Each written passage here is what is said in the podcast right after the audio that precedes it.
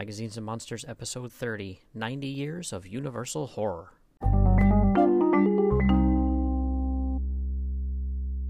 Hey, everybody, Billy D, aka Doc Strange, here, back with the final recording for Magazines and Monsters for 2021. And this was a crazy year for society, but this was a really awesome year for uh, my show.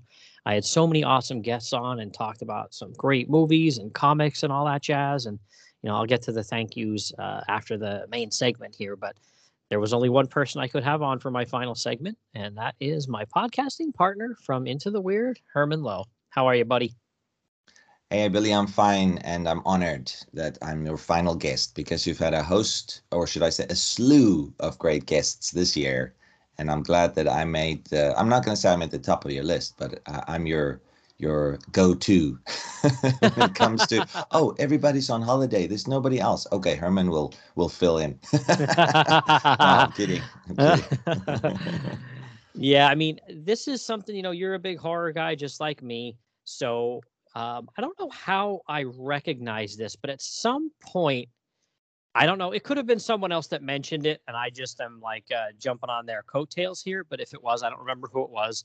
But I realized at some point during the year, and I reached out to you about it, that we should sit down and talk about uh, Universal horror, just because you know, as far as you know, uh, speaking films, you know, non-silent films, uh, they were really the studio to get things started, and that this year was the 90th anniversary, if you can believe that, of uh, you know the two biggest films that got it all started in 1931 and uh, we'll get into those films uh, in a minute here. You know we're going to do like a top five you and i. We're each going to have a top five and we're going to shout out our top five here at the beginning instead of going through it one by one because we do have a little bit of overlap. So you know we're I'll, you know you'll give me your top five and then i'll give you my top five. And then you know we'll talk about the films that we have in common and then a couple of films that uh, are specific to your list and mine, then uh, you know we'll get into those separately. Just you know a little bit of our you know favorite points and you know maybe some of the people we liked in it or scenes or whatever have you. You know, so we'll get into that in a few minutes. But uh, how does that sound, pal? Yeah, that sounds great to me. I'm ready to do whatever you want here, Mr. B. Because if if we look back on our friendship, then you know we share a lot of things in common. One of them being our love for the Hammer horror mm. classics but I am very much a newcomer, actually. If if I compare myself to the average American, I'm sure I'm a very much a newcomer to the Universal horror movies, um, and by that I mean that I only saw them in my early to mid 20s, right after I graduated. You know, I I suddenly realized that there are these things called the Universal monster movies. And it's not that I didn't know about them as kids. I saw them in books that I had collected, you know, on film or monsters. I remember I had this book called the the Monster Book of Monsters. And they had obviously scenes from some of the Universal films in there when they discussed monsters like, uh, you know, the Wolfman and, and Frankenstein and Dracula. But I had never actually been able to get my hands on any of them because in the small town where I grew up with, uh, grew up in, the local video stores, I think there were only two or three at one point in time. They didn't have any, you know, of the Universal films, mm-hmm. so I mm-hmm. couldn't rent them. It, they didn't screen them on or they didn't uh, play them late at night on the monster movie matinees. They preferred the modern stuff, or they did the Hammer, you know, movies. And then I finally, I think it was um, uh, right after I graduated, uh, we went to this art theater in Johannesburg, in the city where you know my university was, and I went with a couple of friends, and they screened like three or four of the Universal monster movies, and uh, we went and we saw two of them you know, and and two of them are on my list, so I'll mention which ones they were.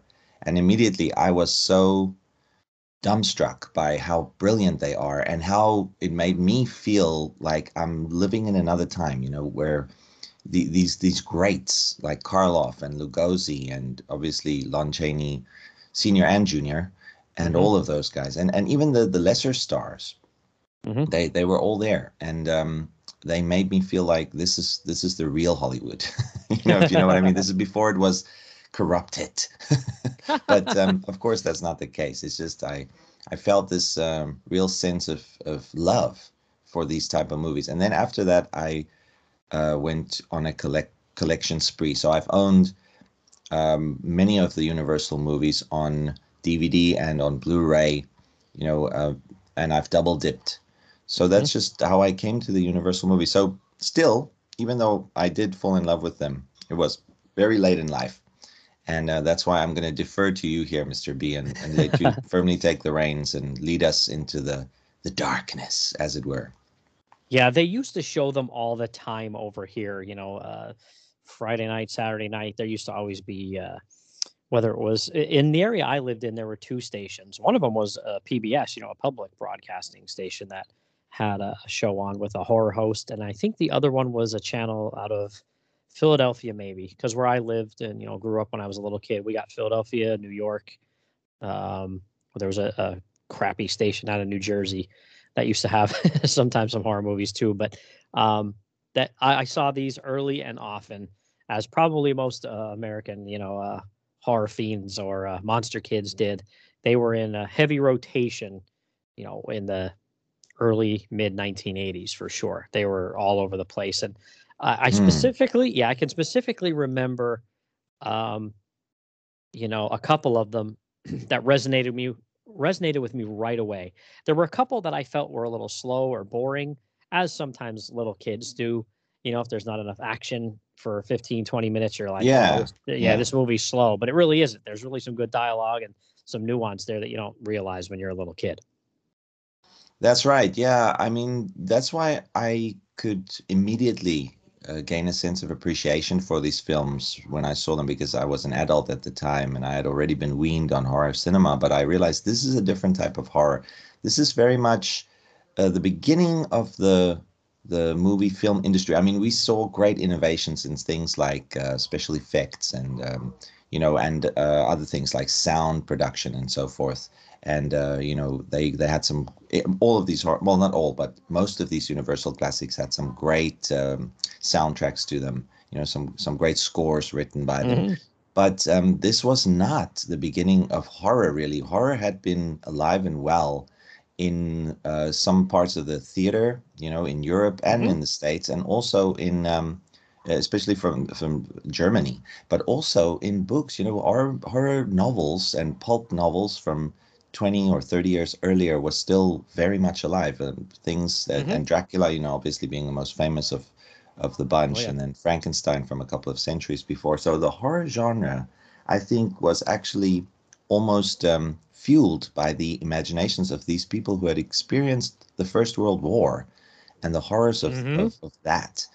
And then they oh, yeah. translated it into obviously uh, and also other experiences at the time, uh, which was fantastic. Not just the war, but also, like for instance, um, the discovery of the Tutankhamun's tomb in Egypt. You know, and, and all of the that. Oh yeah.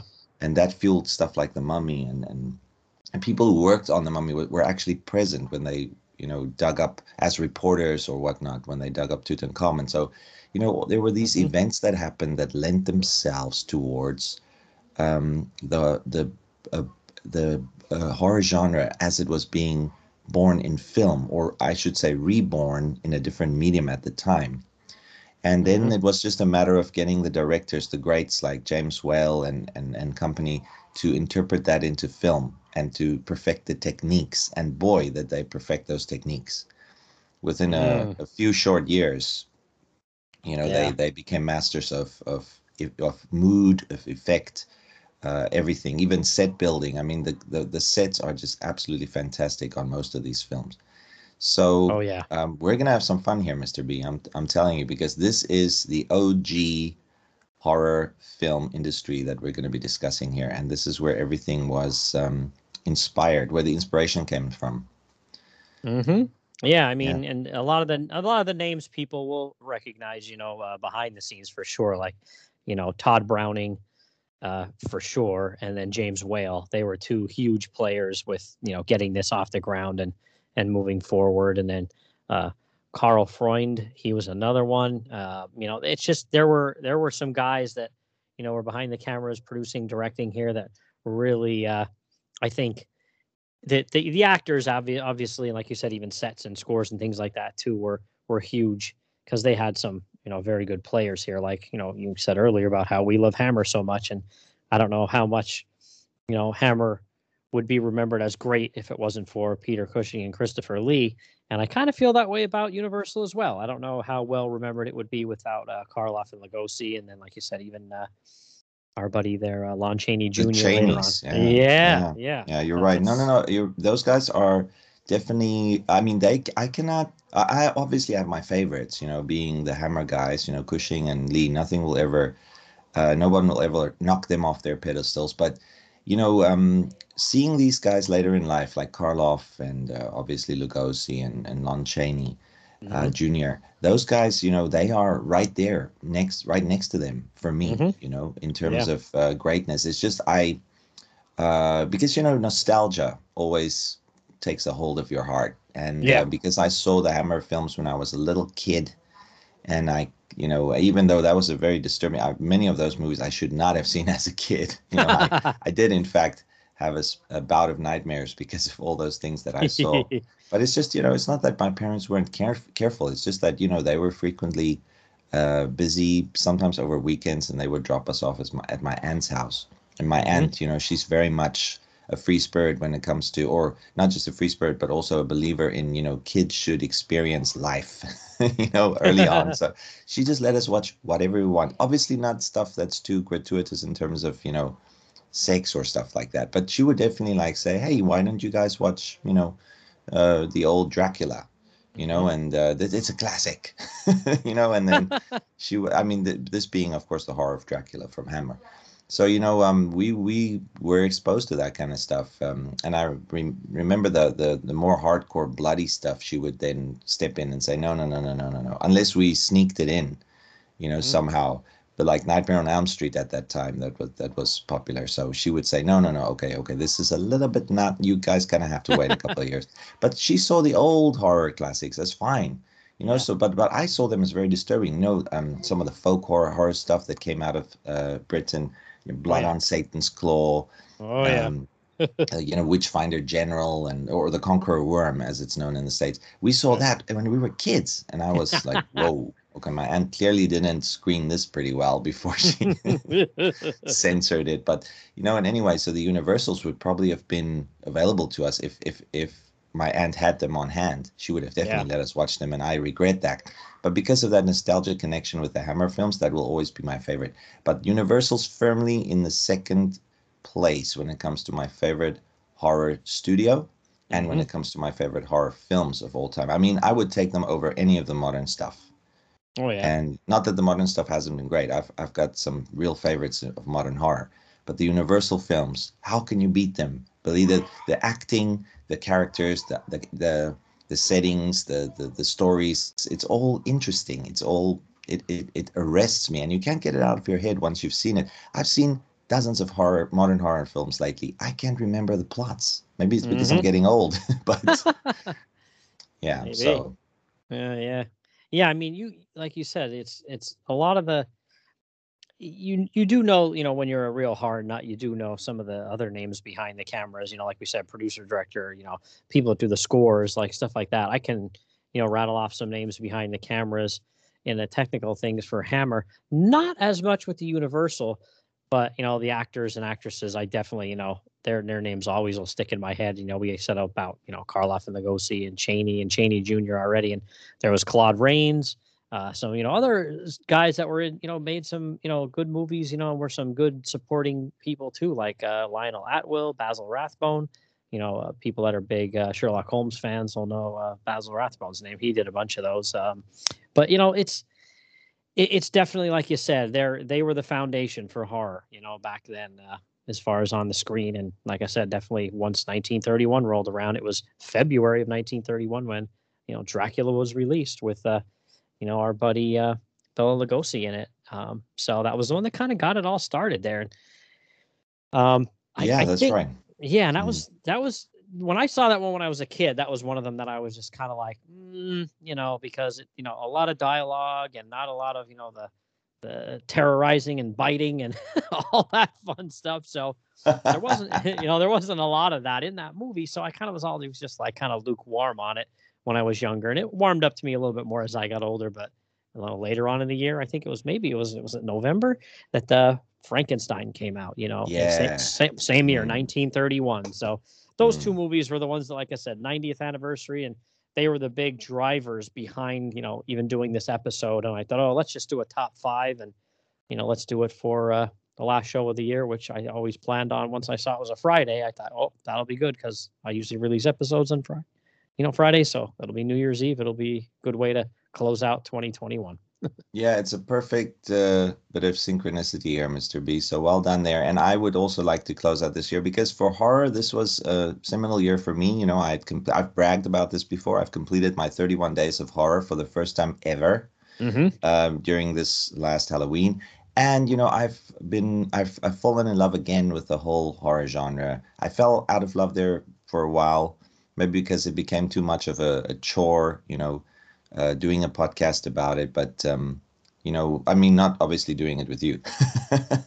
Magazines and monsters is not a chore, but you Mhm. know, I I think I was being too clinical about it, where I, was, I should have just you know gushed about it rather than than trying to be so analytical. But um, this was definitely the year for me to get back into horror, especially horror movies, and Universal was a big part of that.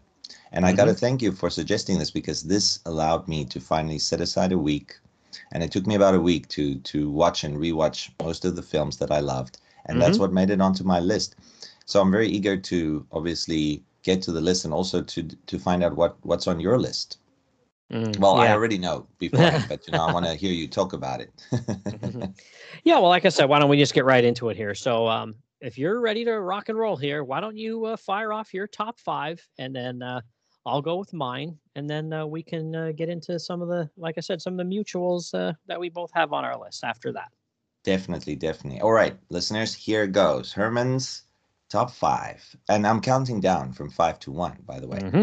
It's my top five Universal Monster movies list. Okay, number five. I know, Billy, that this is one that many people consider not really worthy of being on the list because it was released 20 years after most of the classics, but it's Universal Studios. It has a monster. And the reason I picked it as my number five is because uh, this monster has become as iconic as the Universal Frankenstein or the Universal Dracula or even the Invisible Man. Mhm. Um, and this is the creature from the Black Lagoon. Mm, mhm. This was my number five. I have fond memories of watching that. And this was also one of the first movies that I, or the Universal movies that I saw at that theater that I mentioned. Mm, cool. And then number four, a recent one to the list because I think about a year ago I rewatched it. I watched it when I was, you know, in my 20s and I thought it was just okay, but uh, you know, now I've got a better appreciation for it for somehow. I think it was during the whole Invisible Man craze, you know, during the last new Invisible movie that had been released by Universal Studios, which was fine, just just too much tech. But here it's the classic H.G. Wells Invisible Man making it on my as number 4 on my list. Mhm. So The Invisible Man, a great movie now. Good one.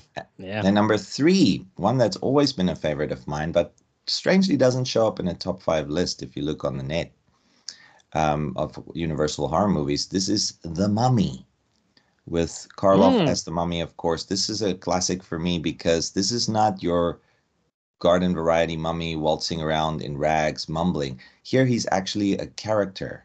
And I'm not dissing Christopher Lee here, you know, talking about the Hammer Mummy. There's a lot to love about the Hammer Mummy Right. um, the flashback sequences, Christopher Lee as a, you know, but um, obviously the mummy is an actual, what we associate with the mummy these days, you know, like a walking cadaver. But here it's actually Boris Karloff, Imhotep, being himself, you know, as just someone who's been reborn into this time and uh, he's Mhm. after his lost love. So the mummy has always been a classic for me. And I love the fact that, you know, Karloff can arrest you with just his stare. There's no special effects needed when it comes to his supreme acting ability. So the mummy is my number three. Number Mhm. two, The Bride of Frankenstein. And this is Mhm. probably, it used to be my absolute favorite. But, um, you know, uh, during the last couple of years, I rewatched all of the Universal horror mo- uh, monster movies that I have in my possession. And this is definitely now my number two. But um, almost a near perfect film. So that's why I put it as my number two and then number one my my favorite for for a while and it was also my favorite when i saw it because it was this one and the creature from the black lagoon that i saw at that theater you know uh, after university and this was the wolf man starring lon Mm. chaney jr this is just the best werewolf film ever. I mean, you and I, we love um, a lot of werewolf movies, but this one is definitely the the one that started the genre. Uh, genre. It, it even added some things to the werewolf mythology that now we take for granted, and you know, some uh, like like you know the silver being lethal to the werewolf, and uh, you know the rhyme. Mm-hmm. Um, that they use in this movie over and over again. The the little oh, yeah. snippet of poetry. It's it's just uh, it's become something that's more than a classic. You know, it's entered the genre in literature, you know, in in in television everywhere. It's just permeated it. And you know, a lot of the other monsters have been reinterpreted, uh, reinterpreted. You know, like Dracula yeah. doesn't quite show up in in in pop culture quite as he did as Bela Lugosi anymore. Same with Karloff's Frankenstein, possibly yeah. because Universal has copyrighted that image of him. You know? yeah. But um, the you know the, the Wolfman, no, he's stayed very much the same. It's it's almost like the, the what you would call the Superman syndrome, where you know he's he's almost like he's perfect from the get go. Mm-hmm. You know, they caught lightning in a bottle and they they they kept it in there, and that's why the Wolfman's one of my favorites. It has to be the top of my list. Cool. So yeah, that's it. Just a quick recap: Creature from the Black Lagoon, Invisible Man, The Mummy, Bride of Frankenstein, The Wolfman. Awesome. Yeah, good list, man. And then we're gonna have some honorable mentions in a little while. So, Definitely. You know, you know we'll mm we'll try to we'll try to uh, rattle them off later. I only have four. I'm not sure how many you have heard, but you know it's not going to be a long list, and we're not going to go into detail on them. Just kind of just shout them out and say like why we like them, maybe or whatever. But yeah, good list, man. And like we said, there's a little uh, you know overlap here with your list and my list. So uh, um, I, will yeah, start. We'll dis- yeah, yeah, go ahead. We'll discuss those, you know, overlap uh, mentions. We'll discuss them yeah. together. Mm-hmm. And then yeah. after that, like you said, we'll do the ones that uh, did not show up on each other's lists. And after that, honorable mentions. But I'm sure, you know, I've seen, I, I hope I've seen most of your honorable mentions. I know there's only one that I only saw the beginning of. Mm-hmm. But we'll get to that. And then, yeah, it should make for some fun times, Mr. B, this discussion once we get into these movies because, wow, I've been wanting to talk for them for years and years on mm. air. And now finally I'm getting the chance. yeah, absolutely, man. So, all right. So here, why don't we just uh, I'll fire off mine now, and then we can get into it. So my top five is uh, uh number five is the Black Cat.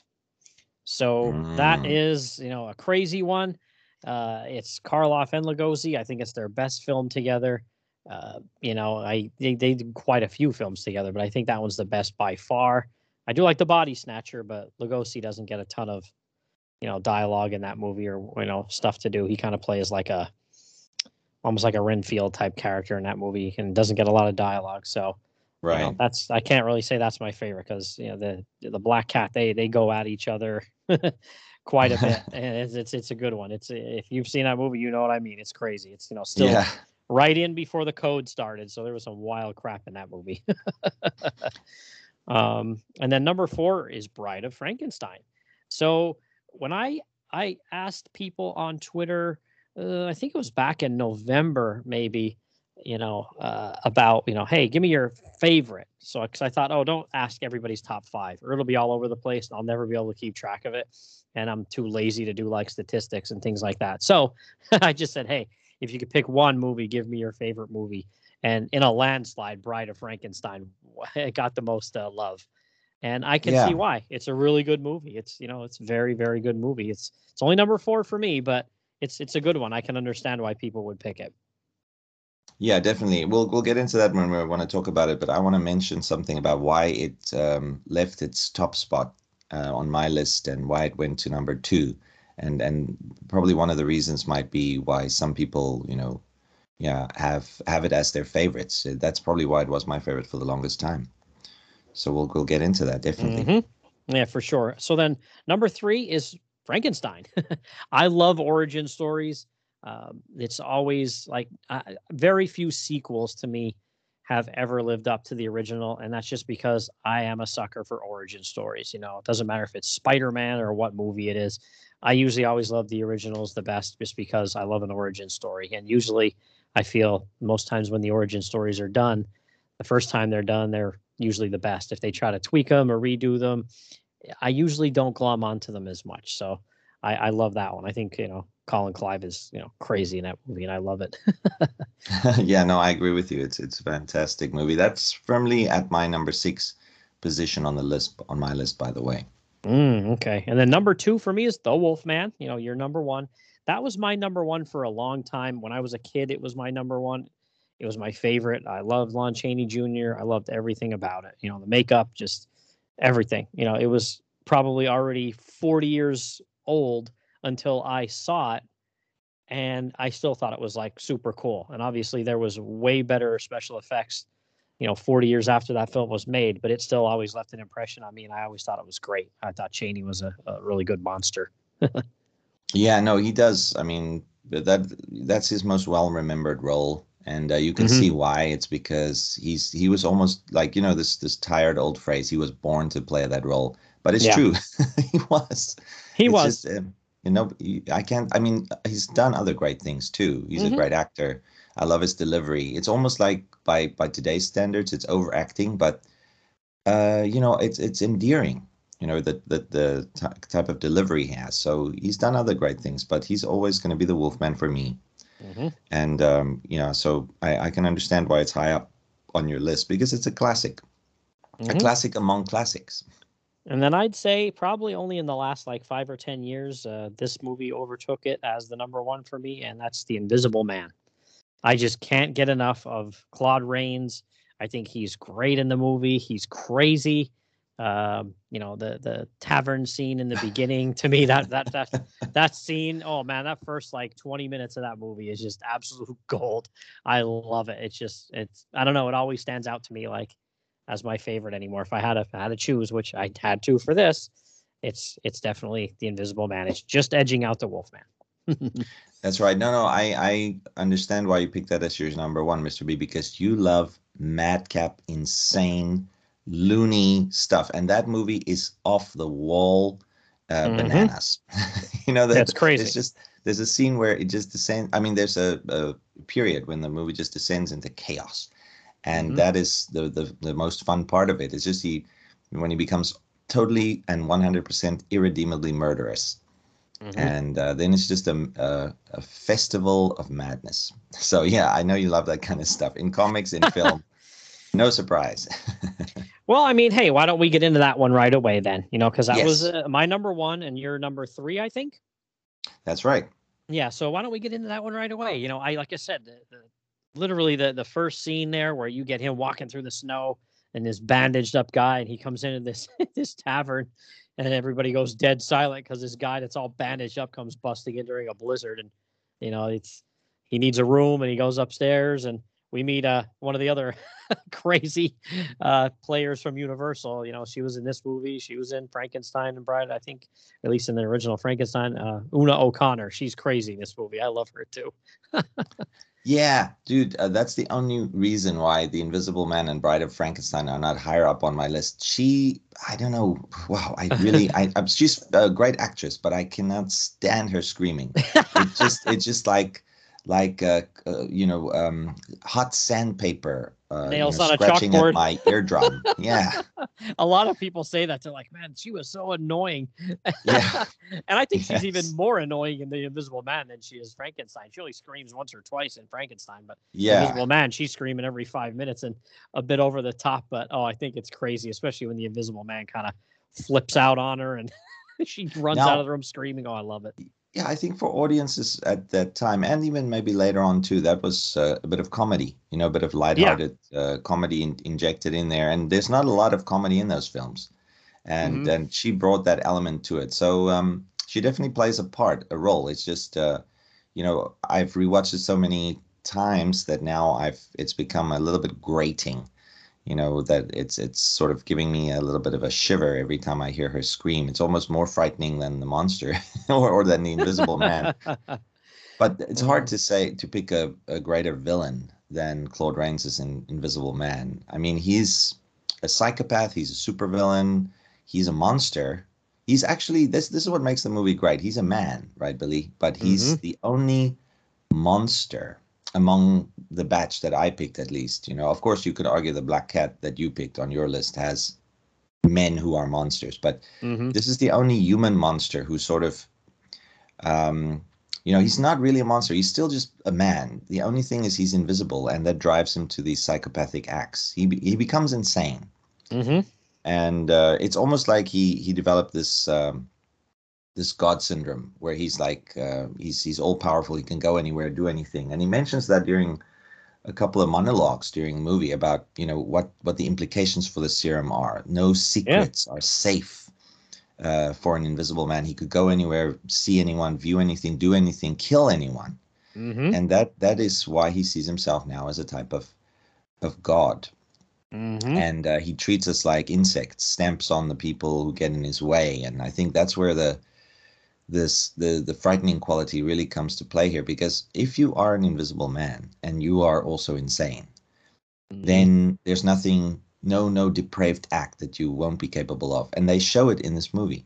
I mean at first he kills reluctantly right Yeah. Billy, i would say. But then as as his killings escalate it becomes crazy. I mean doesn't he he ties up a guy at one point in time pushes him off a cliff in a in a burning car you know um uh it's just he uh, becomes inventive in his murder spree and that's what Mhm. makes it so frightening for me Yeah, he he does. He he loses his mind. Like at the beginning, he's just trying to find a way to turn himself back to being, you know, not invisible.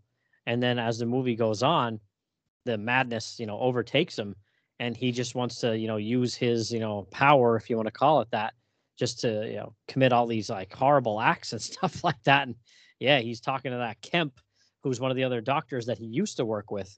And Yeah. he's kind of using him as like a, his his pawn a bit. And you know that one scene where he's sitting there and they're talking together by the fireplace and he's like saying he's going to kill people and this and that and he's like maybe we'll derail a train which he does later in the movie by the way and that's something i'll point out that of all these movies we're going to talk about here he kills more people than any of these other monsters do than frankenstein Yes. monster he kills more because he derails a train and they say over 100 Yeah. people died on that train wreck yeah so just yeah, just that alone, plus the other people he killed, he probably killed 120 people in this movie. He was the worst. the highest Yeah, body, that's- body count. that's why most uh, well a lot of critics that i've seen talk about universal uh, describe him as the the most frightening monster of them all because he is the one with the highest body count but also he Yeah. relishes the, the rest of the monsters are kind of like tragic figures you know what i mean Billy? Mhm. even Yeah, dracula reluctant. to an extent reluctant but okay dracula's not tragic but he's definitely um, he's more like a, a scalpel when it comes to selecting his victims but the the invisible man he crosses that point and becomes uh, a mass murderer Mhm. so Yeah, whoa and um, then you know we of course we got to talk about the great uh, delivery here by claude rains. He's probably got one of the best voices i've ever heard on film. You know the way he laughs maniacally and the way he he shouts and and even his threats you know when he when he threatens people. You Mhm. know um uh, he, he he tells kemp at one point in time if you leave i'll strangle you. You know and the, the way he says it is so disturbing so so so you, you believe him Mhm. obviously you would but that was in the beginning and and already then uh you you realize you're dealing with a psychopath here so a great actor brings that to the fore well done uh to you know to all involved but especially i mean the man who makes this movie you know is definitely our lead actor here and Yeah, um Claude Rains. he's, Yeah. he's one of the best i mean he shows up in the wolfman Mhm. you know, as as um, uh, the dad. As uh, Talbot Senior. But uh, there, I think they could have shown more of him. I mean, he's technically the hero, but here it's all him, right? Believe the whole Yep. movie revolves around him and his acting. Some Mhm. some some great performances by the supporting cast too, but nothing memorable. I, Mhm. I I mean, not. I shouldn't say that. It's just um, I don't. I, I haven't followed their careers beyond that film too much, other for other than their other appearances in other Universal films. You know. Right. Yeah, but uh, Claude Rains, one of the greats. So he makes this movie for me, and yeah, that's Yeah. why it's firmly at, uh, on my number three spot. But I can see, like I Mhm. say earlier, why it's your number one. And and obviously we can't not mention the innovative special effects at that time. Mhm. This was groundbreaking. I mean, Yeah. What do you think? Yeah, for sure. I mean, it's again, you figure that's uh, 1933.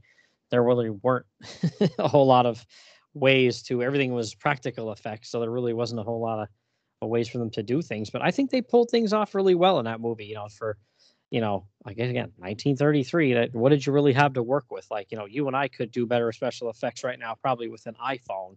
So that's Yeah. you, know, a, you know a regular Joe with a phone in their pocket than these guys could do with thousands and thousands of dollars and you know dozens of people. So the fact that you can watch that movie and it still looks pretty fun and pretty believable, uh, that's to me that's just kudos. And again, it just like Frankenstein and Bride of Frankenstein, it's James Whale behind that one too. And you know I think he definitely had an eye for these kind of films.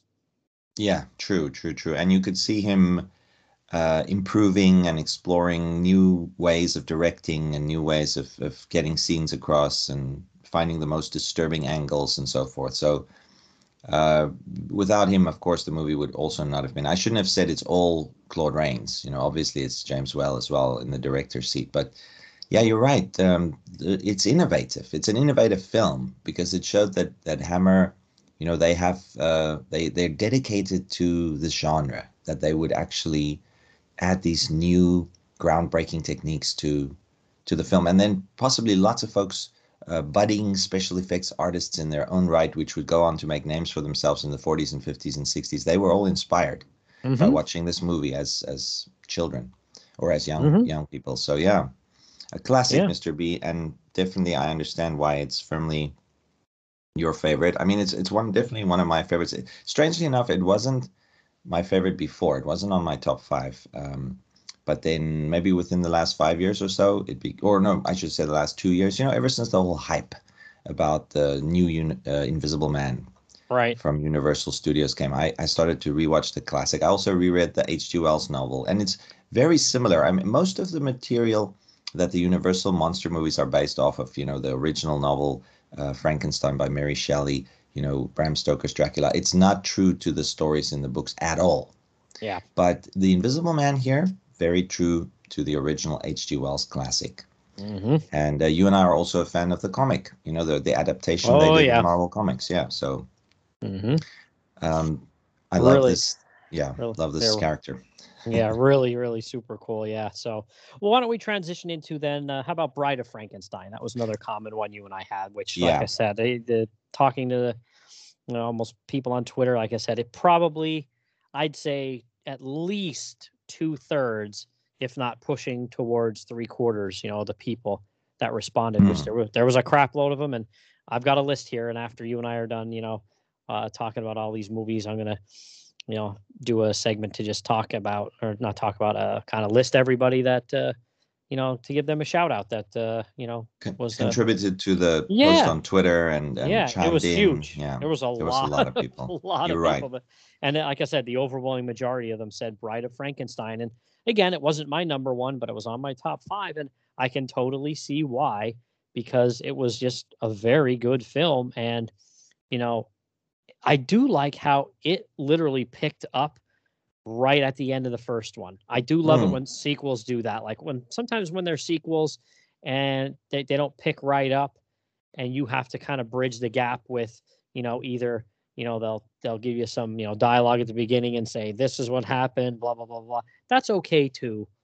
But I love it when they pick right up right at that spot. And this one did. I mean, it started off with a, a scene there in the beginning. That's, you know, really interesting before we get into the monster action though. Yeah, that's um, where we see, I think, the most acting done by Elsa Lanchester in terms of voice acting here, in terms of Mhm. speaking, because she shows up as um, Mary Shelley, the Mhm. wife of Percy Bysshe Shelley, the poet. And of course, Mary Shelley and Percy Bysshe Shelley were great friends with George Gordon Lord Byron, the famous poet as well. Mm-hmm. Um, and then they had this classic meet meet up with Dr. Polidori, their friend, Mhm. um, when when on vacation. I think it was in Greece, and they decided one night to tell horror stories, and that's how Polidori came up with his story, The Vampire, which he later published as a novel uh, or as a serialized novel. But uh, Mary Shelley came up with Frankenstein Mm-hmm. and uh, she went on to publish that to great critical acclaim, uh, even though she was in her mid twenties. And but she was very much overshadowed during in her lifetime by her husband, the famous Shelley, you know, the poet. But here we see Elsa Lanchester, who would later Mm. play the bride. She's showing up here as Mary Shelley, and you can see she's a great actress. Oh yeah. I mean, she overshadows the two lads Oh, with her yeah. in the room by by, By a far. huge margin. Yeah, by Yeah, uh, they're you know, just, just with massive talent. yeah. They, they those two actors could have been just you know two dudes pulled off the street to be honest with you because she stole that scene because she was so much better than them, and then just her beauty just sitting there was like wow, you just awe inspiring. This is just captivating when she's Now- sitting there. Oh, Yeah, this is great. Now, I'm glad they started the movie off like that because this is actually showing that now they're going to stay a little bit tr- more true to the material. And uh, it's not completely true. I mean, we've got some, you know, Dr. Pretorius showing up. Uh, he's almost like a black magician rather than a scientist. But um, there are scenes, classic scenes from the novel hmm in this, whereas there were almost the you could argue the only classic scene from the novel was the actual create, creation of the monster in the original Frankenstein. The Right. rest was just you know a, a, new script, a new screenplay that they came up with. Mhm. But uh, here we've got uh, two classic scenes. We've got um, basically um, Frankenstein meeting up with the old hermit, the violinist. yeah. Now he wasn't a violinist in the novel, but he was definitely a man who was blind. He was old. He had a Mhm. family, but they were away. Here he has nobody, so you wonder how he, he can survive that long. But you could probably get some charity from local hunters and so forth. Yeah. But he he he, be, he meets a friend. His very first friend, other than the little girl he drowned in, in the original Frankenstein, who was briefly his friend Mhm. and that is a classic scene from the novel and this is so well interpreted i mean the smoking scene alone right billy where he learns to smoke That's great. Oh, and and then all, we- this movie that scene is a classic and then of course the second one that eclipses all frankenstein scenes for me is where he asks for a bride in the novel he asks frankenstein uh, obviously pra- played brilliantly by colin clive i'm a big fan of colin clive he yeah, I just I love his facial structure. I love the way he appears on screen. I love his his weird intense way of squinting. He's, Mhm. he's just a great uh, Victor or a Baron Frankenstein, we should say.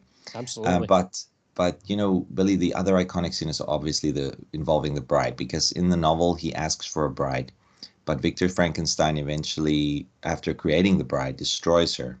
Now, in the novel, the bride never attained consciousness Mhm. but um, in subsequent interpretations of the story and so forth in pop culture, she does. And here, I think they were very innovative in making her actually uh, come alive briefly for some brief Mhm. moments of life. And this this is what started the whole Bride of Frankenstein uh, craze. Really, I mean, not not the movie craze. The, the the fact that there could have been a second Frankenstein who was a woman Mhm. and uh, it's been reinterpreted by many. Mo- most recently by Junji Ito, the famous Japanese Oh, wow. horror artist. He did a an adaptation of Mary Shelley's Frankenstein, where the bride gets a whole sequence, you know, between um, uh, her creation and then her eventual death. So. I don't know. This movie is very innovative for its time. It had some great ideas that sort of added to the Frankenstein mythos, added to Mary Shelley's novel.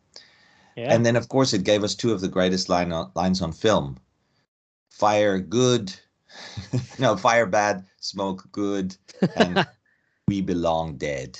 oh yeah. very simple, caveman-like uh, utterances, but amazing.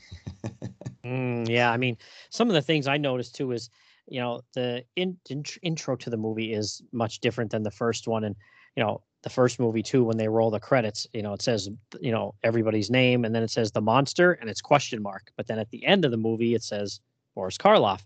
Well, this movie immediately in huge bold letters, Karloff. You know, it's it's letting you know he's Yes. back, and I, I do love that too, and I do think the score is much better in this one compared to you know the 31 movie as well. I Oh. definitely those are those are two things I I like much better about this movie too. And then like you said, the you know very tragic and for me the the scene that steals the whole movie is uh you know the monster uh being friends with that old man. You know I think there's a lot of uh, commentary there on you know a blind man having a, a bigger heart and being more understanding than people with sight there. You know that's that's great. I love that. Uh, yeah, that's a very powerful scene, Mr. B. You're right. Mhm. And I love the fact that the monster, he really is good at heart. Yeah. Technically, he's he's a violent individual, but that's because he was driven to violence in the first movie. So we, we see him become murderous right off the get go, almost Invisible Man style. He likes hurling people off uh, parapets and you know um, even women, men indiscriminately. I don't think he'll hurt a child, even though he accidentally did in the first movie. But uh, he definitely does become quite uh, violent, even more so than in the first movie in this one. But mm-hmm. it's because he's continuously being hunted. That that's yes. basically the whole. Uh, two brief reprieves: the the old hermit sequence, and then Doctor Pretorius in the crypts. Mm-hmm. And uh, that's the only uh, time someone shows him a shred of humanity. And um, Dr. Pretorius obviously having ulterior motives. But another scene that really disturbed me when I first watched it was uh, when Dr. Pretorius approached uh, Baron Frankenstein and displayed his creations. Mm. Um, that was something that was, I think, very, very innovative and very disturbing simultaneously because what you had there is you had this black magician drafting Baron Frankenstein to combine their uh, their techniques. Now he he said what he was doing was science, but I think it's more like alchemy.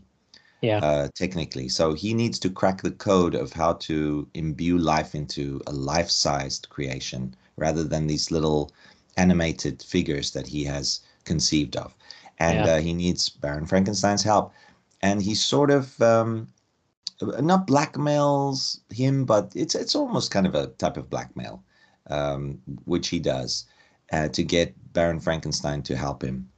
Uh, mm-hmm. he sort of like plays on his fascination with his mm-hmm. old science, which he has sort of forsworn. He has uh, promised never to do that again after the first disaster, I believe. But but mm-hmm. you can mm-hmm. see he's still fascinated by his science, and now uh, new avenues that that might open when working with this evil sinister grave robber Pretorius.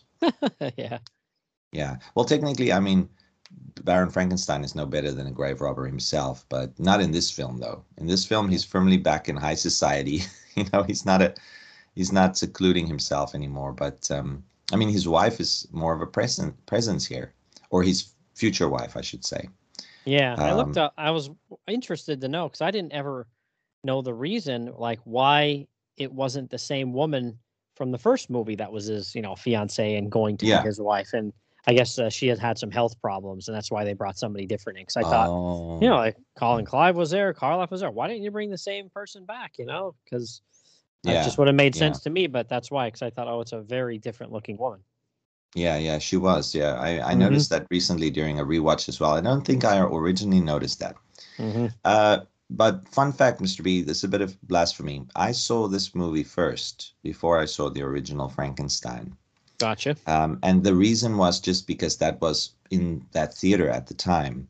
Uh, because we returned to that theater a couple of times over the following weeks, and I think they only screened the Universal movies there for three or four months. I can't remember, but it was definitely there was a date when that they they notified you of when they would like start screening other something you know, different yeah. film studios. I think they were focusing on studios at the time, you know, mm. something like that. Though it was okay. definitely an art house cinema, but they had this, you know, these um, pop culture trends, um, which they would sometimes reflect in these uh, screenings that they had. But it lasted for quite a while. So I I went there. I saw more than ten, easily more than ten Universal movies, because they were focusing on the whole studio. And I saw this one first because for some strange reason they did not have the original Dracula being screened at the time. I think they screened it in the beginning and then they recycled it, you know, and then you know, mm. so hmm. I may might have missed the first month or two where they screened the originals. And um but I saw Bride of Frankenstein first and then eventually I saw uh, Frankenstein. And then, you know, I could clearly see the differences between the films. That's why this one is my favorite. But I yeah. know wh- where you come from with the the origin love. I love origin stories as well. Mm-hmm. But this one clearly superior in terms of set design. Oh yeah. And I think the actors all improved. And Karloff himself is a better monster this time time around. He without having to speak a lot. I mean, he obviously learns to speak. This is where he actually learns to speak beyond grunting from the old hermit. And yeah. then we get some fantastic performances. Him using this this half baby speak, half uh, you know, um, uh, almost disabled. Uh, his voice box obviously clearly not um, meant for speaking. No, uh-uh. um, vocal cords deteriorated, and you can hear him actually uh, um, mimicking a, a, real person with a speech disabilities uh, utterances and sounds, and that's fantastic. And the way that he can turn that into a fantastic performance vocally, mm-hmm. is insane. But of course, he's known for just merely showing up, and, and that's enough. Oh but yeah. here he actually goes the extra mile. So I saw this as the the monster uh, inroads into the monster's personality more so than in the first one. Mhm. And then of course Elsa Lanchester. What an iconic Mm. image! What a look! I Yeah. mean, all of the, the the that just that brief appearance on on the screen as the bride inspired so many, and and and fired up the imaginations of so many people Mm. from the 30s to modern uh, times. So wow, yeah, I mean, absolutely e- love this film. yeah, and I mean, even as a you know air quotes monster, she's still beautiful. Oh yeah, yeah, yeah, yeah, yeah, yeah. She's. I think it's because of the techniques that they used Yeah. this time around. Uh, Pretorius specializing Mhm. more in complete figures, and uh, Frankenstein. I think the Baron having just cobbled together the original monster from spare parts, really, yeah, spare body parts. So here they've got a more complete figure. So she is in essence beautiful, uh, Mhm. yet she is a monster because she she was not created naturally. And Yeah. you're right. She apparently I read this somewhere that uh, Elsa Lanchester draw drew on the screeching of ducks or geese to to mimic her sounds that she made. She she That's took that as her inspiration. Yeah, wow. and um, that that part is very, uh, uh, for me at least, um, very affecting in the movie when she sort of makes sounds. At first, it just querulously uh, or you know in in answering to being uh, you know prodded or moved around but then when she sees the monster she and and her intentions to his intentions toward her she becomes uh, scared and uh, she very much prefers her creators to to the monster who shows up. There's no kinship. There's no question of kinship between them. She's very much an infant whereas he's already now probably uh, ascended into maturity. So she behaves like an infant. She's screaming and crying and that that part always disturbed me but in a good way you know? It's it's horror. Uh, Yeah. right mr b? So um all of these scenes just stick in my mind never get i'll never get rid of them and i don't want to get rid of them because they're so iconic Yeah, for real. You're not kidding, but yeah, it's again, it's easy to see why that was, you know, the the overwhelming uh pick on everybody's list. But um all right, well, why don't we talk about the Wolf Man? You know, like I said, this was Oh, my number one for a very long time. It is your number one. You know, uh this one is a little more polished. Now they had, you know, 10 years to kind of I don't want to say get things right, but to, you know, make uh, their movies a little more polished as far as, you know, the you know the quality and the sets and things like that. And you know i thought this one was really good. I mean i absolutely love the opening credits and it has the wolfman logo.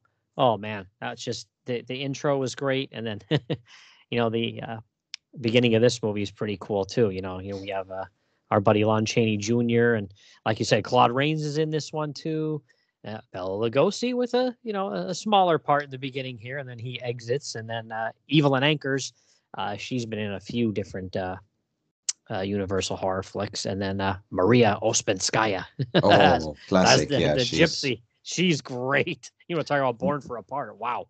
what a fantastic role by her yeah she looks the Hmm. part she acts the part her voice is perfect got that gypsy accent to it and hmm um no this this film just i think it also came at me at the right time right billy? Because i was reading i think it was like a couple of collections um, uh, of short stories by great writers uh, from the late 80s i think these collections were released by a man called leonard wolf he was the editor.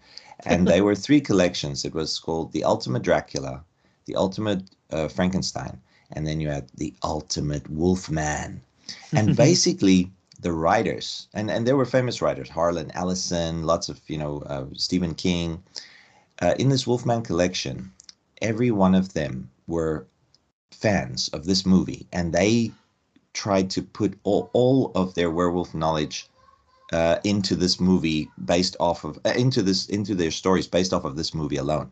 You know so lon chaney's name was even mentioned you know there were some stories featuring lon chaney being an actual werewolf off screen as well you know in you know uh, like fan fiction but a fantastic story so you know i read that before i saw the movie so when i eventually saw the movie that whole experience having this collection as a favorite as a child that that sort of reinforced my love of the wolfman itself but the movie, yeah, it's got so many classic elements. Like you mentioned, Claude Rains is the father, and he delivers on every note. Just a fantastic Sir John Talbot. And then you've got, uh, of course, Bela Lugosi as Bela, which is his Japanese name.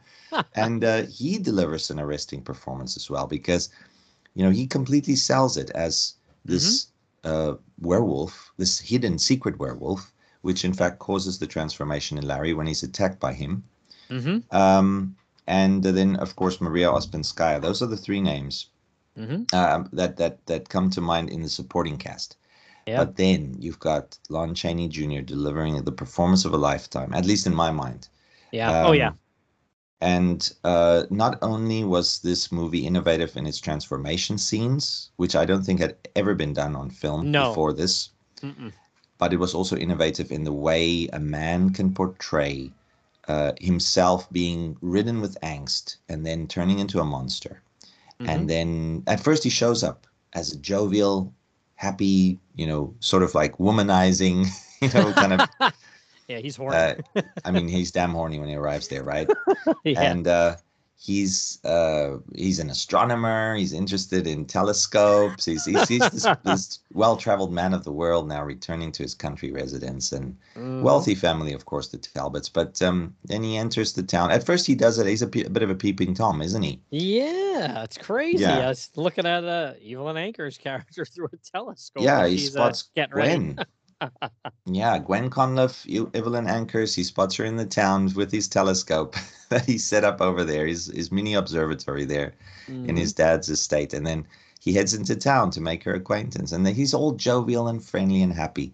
And then they obviously go to the, the fair, the carnival. And that's where um, things start to escalate. So after the, the bite from Bela, from the werewolf, um, mm-hmm and then, of course, I, I mentioned he sh- I should have mentioned he purchased a cane, this classic silver cane, which is almost the MacGuffin in the film. This the, yeah. this cane with the silver wolf's head that he purchased from from from the shop earlier.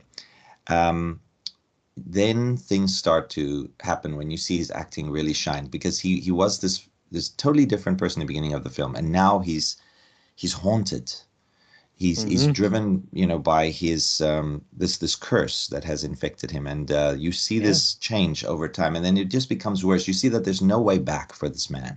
Yeah. And in fact then it escalates with a loved one his father obviously doing yeah. the deed having to kill him with the very silver wolf's head's cane that he himself purchased. So he in fact ended up purchasing his own doom the instrument of his own death.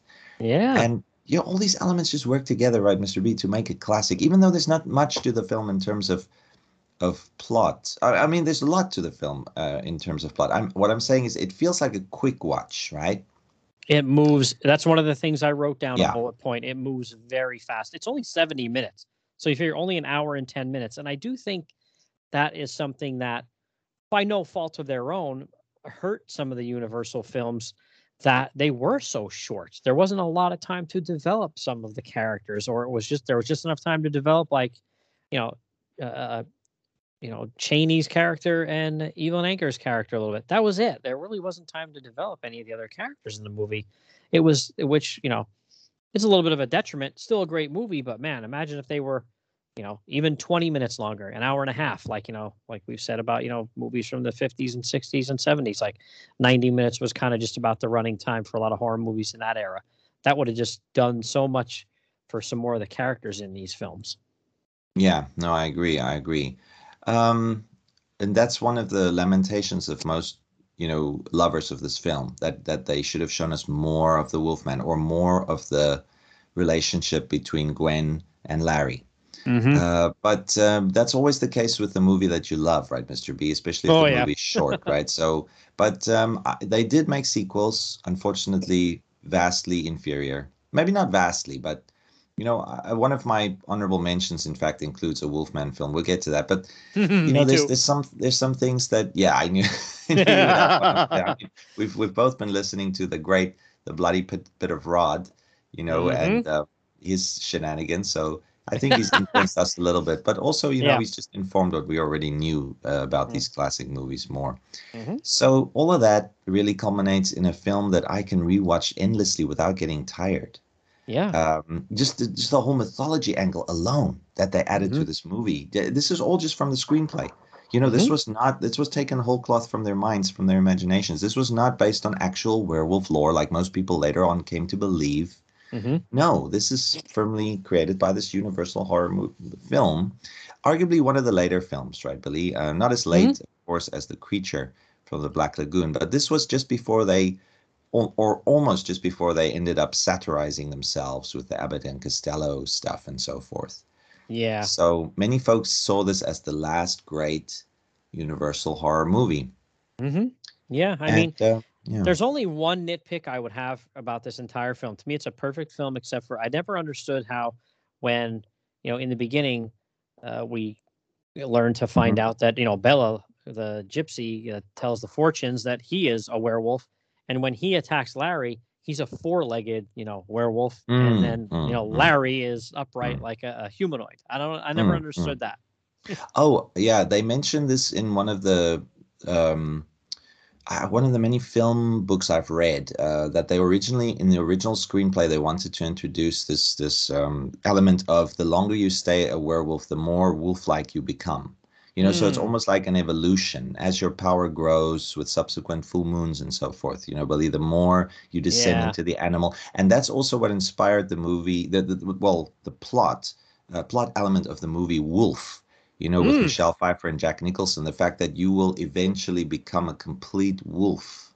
hmm Um, but you know, Bela himself, he can still very much return to human form when the when the moon wanes and so forth. So Mm-hmm. you, I think you, it's just an evolution of your monster self into the actual animal. But you know, I like, I've always liked humanoid werewolves more, like Yeah. the the werewolf that, of course, Chaney portrays here.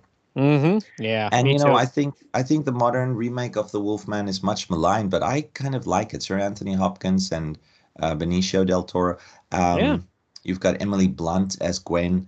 I Mhm. I can watch that movie quite often. I I do enjoy that movie. Of course, Yeah, it's you- more of a spectacle. Yeah, but yeah, yeah, you and I have talked about that on a couple of occasions that we both kind of enjoyed that, and you know we were hoping that was going to start, you know, the the Universal uh, another cycle of Universal horror films because I thought it was definitely you know worthy of uh, you know a watch and rewatch. I think it's a it's a pretty good flick. You know, like I said, we you know you and I we do like a little bit of modern horror, but you know in our heart it's a lot of the classic stuff, whether it's Hammer or Universal here. But I thought that one stood up pretty well. I, I really do. So we might have to talk about that one at some point in time.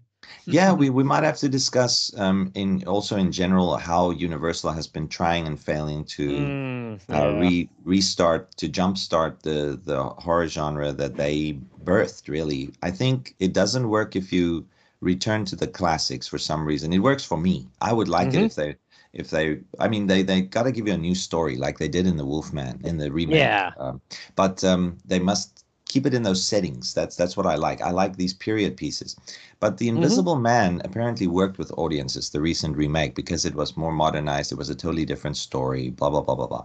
But for me personally, Billy, it, it wasn't a memorable horror film, even though it was apparently, according to lots of critics, groundbreaking. I love the acting. I love the idea behind it, the whole science angle. It's just, it's not the universal horror Invisible Man, maybe for a new gen- generation.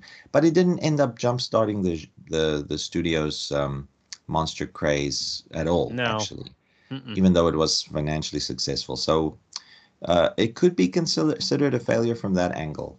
But you know that might just be being biased because I love these originals so much. So you can never you can never go back really. You must go forward. But going forward sometimes does not work for me as a as a fan of the classics. So yeah, I'm always like an Mhm. armchair critic here, but still.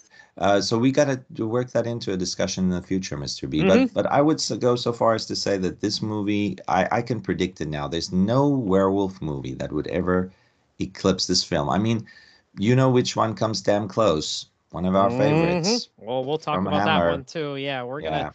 That's definitely gonna be something that's a little bit more of a focus this year coming up for the show. Is definitely getting back into a lot more Hammer, because that's that's definitely a road I want to go go down and stay on for quite a while. So we'll be talking about that one too. Our buddy Ollie Reed there. Yeah, yeah. Oh no, that's that's a an unadulterated classic too. But um, this one, I think it will be hard pressed for me to ever say, "Oh, there's a better werewolf movie."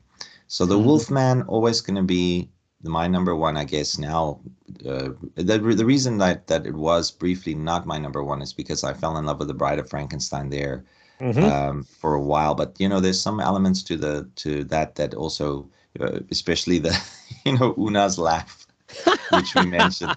But uh, not just that, some other elements. Uh, it's it's slow moving in parts, whereas the Wolfman is is uh, moving at a frenetic pace. Yes. And that's why it became my number one again. And I think it'll stay in my top spot, spot unless I see the entire catalog of Universal horror movies and come upon a gem. Uh, because I haven't seen all of the Universal horror, monster movies, of course. The Black Cat mm-hmm. might be it for me, Billy, because I only saw mm. half of mm. that movie. Mm, so mm, we'll, we'll see. I'll let you know once I finished it. All right. Well, why don't we transition to you know one of your picks, The Mummy from 1932. So you figure this was only a year after you know, we had uh, the Dracula and the Frankenstein, the big hits there. You know, a year later, they uh, they fired off the Mummy, and like you said, there was a lot going on in the early part of the century there with, uh, you know, them finding uh, the tomb and stuff like that. So this stuff was really in the in the news. You in know, zeitgeist. yeah, mm. big time, big time, and then nobody better, obviously, to play the lead role than Karloff. I mean, he had already, you know, proved. Uh, oh yeah. He he had the mm. goods in Frankenstein, and you know mm. he was uh, he was good. So that was that was yeah. a good choice for this one. And then uh, one of the other uh, stars of the movie, Zita Johann. Oh boy, wow. Yeah, she. Uh, what if? What Woo. an interesting. I mean, her eyes do it for me. Her, she, mm. she's got mm. these large, gigantic manga character-sized eyes, actually. Yeah. And uh, you know, the funny thing is, she slouches a little bit. She's got this lackadaisical look about it. She's almost like she's an opium den, you know. um, uh yeah aficionado. But um i just i love it because that's the type of role she plays during that time. And apparently according to some some things i've read the director uh karl freund he couldn't stand her. Yeah which is funny. weird but yeah i think um she might have been a different person off screen than on. I'm not sure. I didn't i never went into her whole filmography but this role that she played she's an arresting beauty and mm. she hmm. sells it because you can see that she is actually well th- that she could be a, a reincarnation of an Egyptian princess, Anck-su-namun. Mm-hmm. And um, of course, Karloff as the mummy steals the show. But you know, I think before we get into that, Billy, we also have to give due to David Manners, mm-hmm. who plays Frank in this movie, the the love interest to Zita.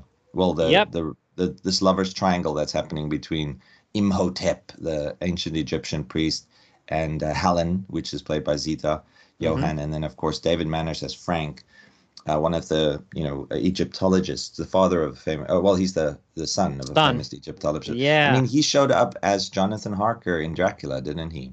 And then he was also in. The he was also Cat. in the Black Cat. Yeah, there so you go. I do like to see familiar faces like that in movies, you know, and obviously you and I, like we've said earlier, we're huge Cushing and Lee fans. We're, we're used to seeing the same characters sometimes over and over in these uh, horror films. And I, I, do like that. It, it does give you a, a, a, feeling of, you know, being comfortable that, oh, that guy's in this cool, you know? And I think mm. he does a, a good job in all three of the films too. You know, he might not be, you know, uh, top shelf or anything. He's not up there with Karloff or anything, but he's still a pretty solid actor. I think he does a good job in all three of those movies. He's believable. Yeah, yeah, yeah.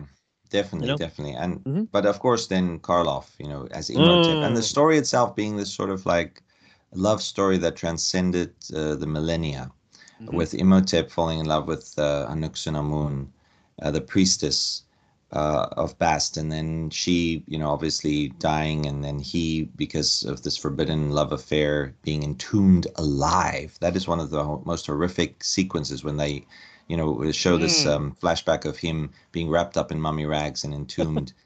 Uh, you know, sentenced to die that way. It's, it's it's horrific. But also, you know, the Book of the Dead showing up in the scroll. There's this mm-hmm. this element of mythology to it as well. Of course, all Egyptian mummies were buried with a copy of the Book of the Dead. Uh, but here it has the sinister aspect where if you read from the scroll, which happens mm-hmm. in the beginning, that reawakens the mummy, and uh, it it sort of gives life to the dead, and that's that's a classic trope in mummy literature. But mm-hmm. here, you know, he breaks form with other later mummy movies. Of course, this was the original that did not, in, in fact, inspire. Um, yeah, well, a little bit. It it had a couple of subsequent mummy movies with the same type of effect, but basically what came from this is monster-like mummies afterwards. But here, Imhotep is firmly a, a human. Mm-hmm. Uh, in, he, nobody knows that he's in fact a mummy. you know, he's just he seems like an eccentric old uh, Egyptian who has knowledge of where to dig up tombs. Yeah. And um, but then he has the sinister power, this um, unholy power, which he can utilize to hypnotize. He can cause death mm-hmm. from afar. He has this magic scrying pool yeah. in in his tomb there in his which he uses to observe and also to affect people with with spells.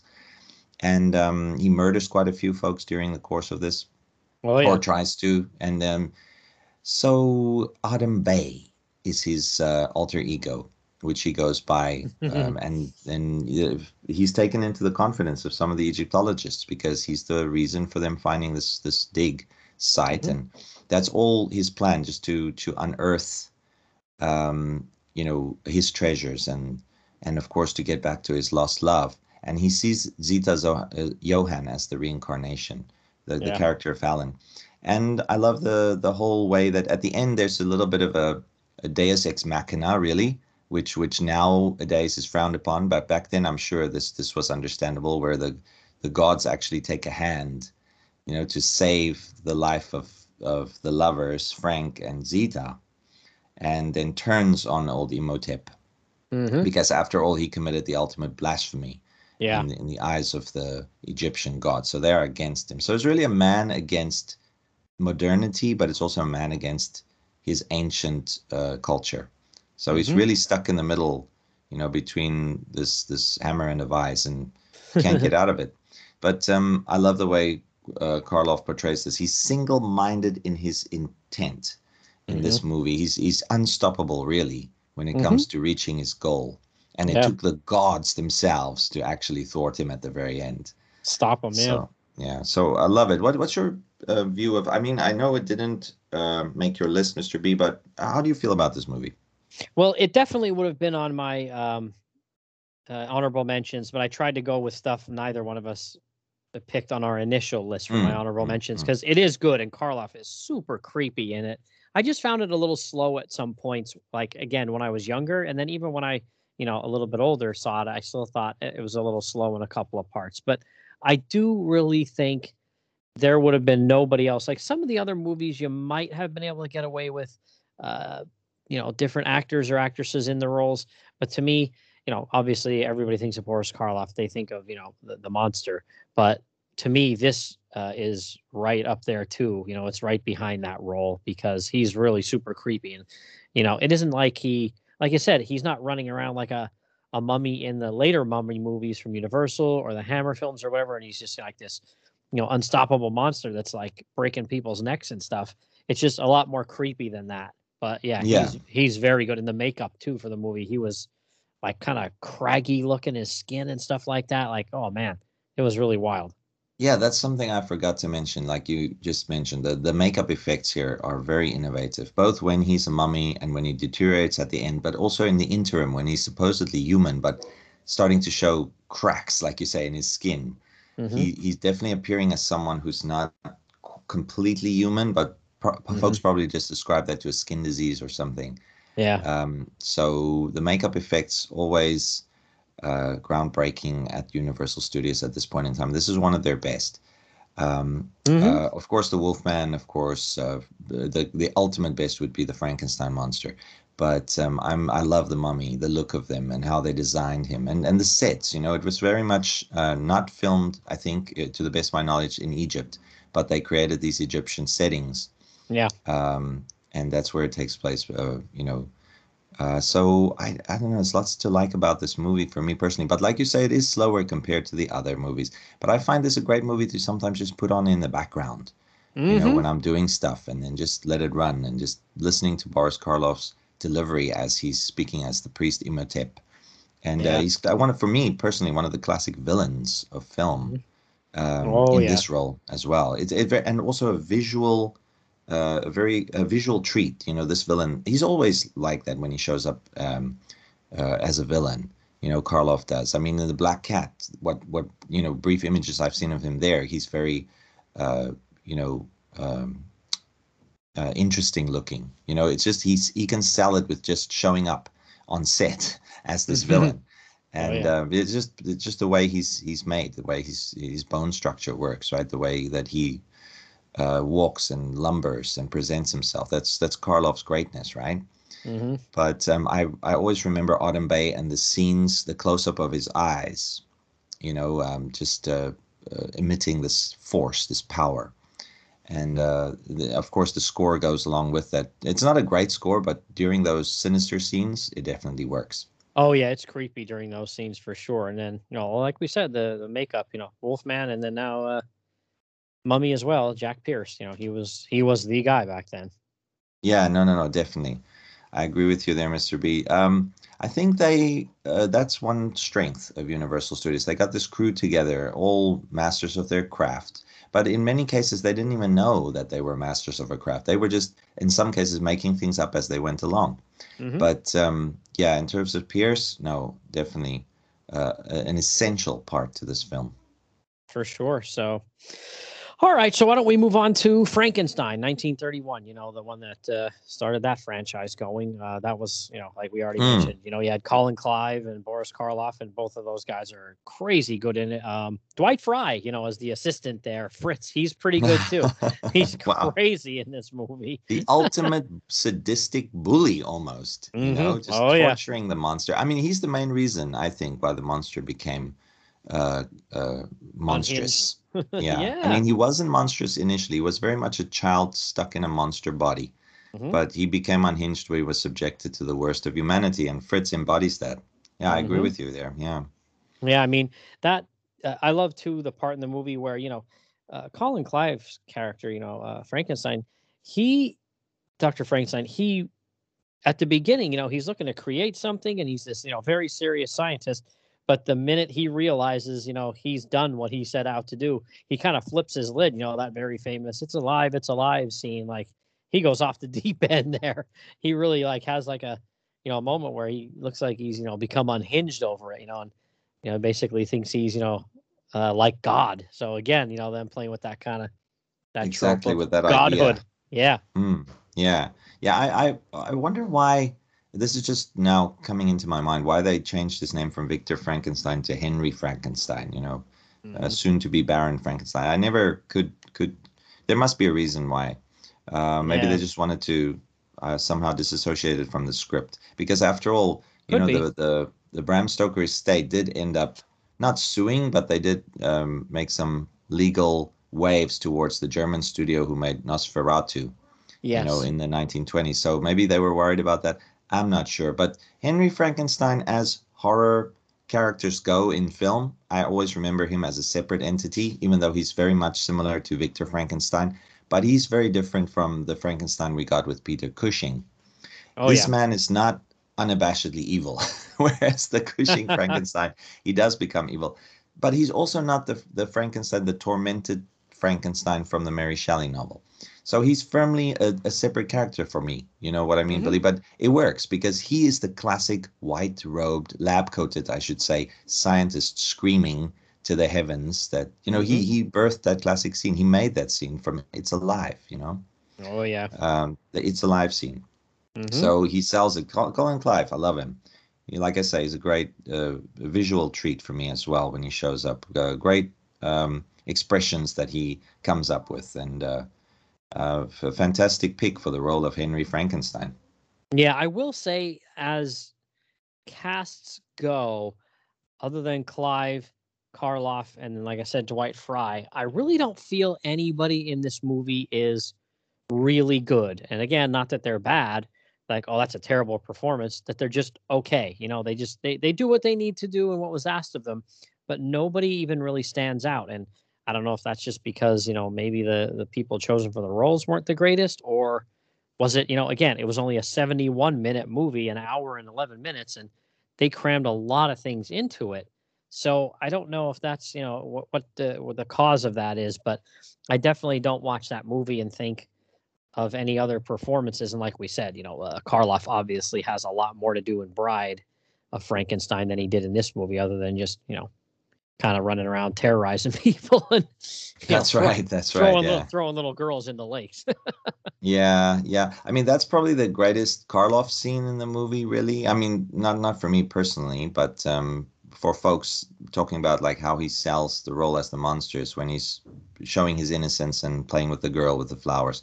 Mm-hmm. But for me, that's the difference between Bride of Frankenstein and this one is the fact that you know Karloff got to do more in the second one, and uh, here really what what I think fired up the the imaginations of people watching this movie was just the look of the monster, just the makeup effects, mm-hmm. just the mm-hmm. way he was was visually interpreted by um, you know the makeup artists. That is what sold, uh, I think, this movie to theaters uh, this innovative or disturbing, quite disturbing at the time, a look of the Frankenstein monster. And um, you know, basically, Karloff didn't really have to do. I mean, he did a lot in this movie, true, but he didn't have to go to the lengths that he would stretch himself with in later films.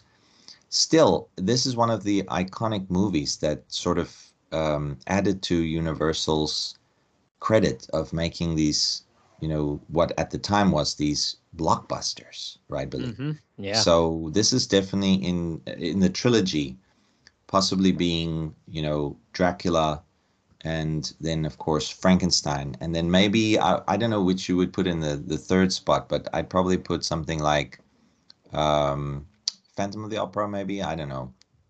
Werewolf of London, you know those early films that jump started the craze. Uh, Dracula being the first, right? But um, sure, yeah, yeah. If if I pick the top three, you know, I would pro- I, I would be hard pressed to pick my number three, but um, one of their early successes that led to them, you know, getting more clout to do whatever they wanted. And uh, so you gotta pick this as a classic. This is just like I say, definitely my number six. Yeah, um, number six on my list. Mm-hmm. Yeah, it's like it's you know it, even if it's like let's see, say that's not a top five, it's got to be at least in your top ten. It's probably on every top ten on the planet, just because again, it's you know it's the origin for all this and everything. So kind of got that, like I said, that franchise started. But uh, all right, so why don't we move on to uh, your other one there, Creature from the Black Lagoon. Now this one's wild. I always loved this movie. This is a movie that I, I can still watch it. You know, again, anytime it holds up, even how many years later here. It's just that's always going to be one of those classic films.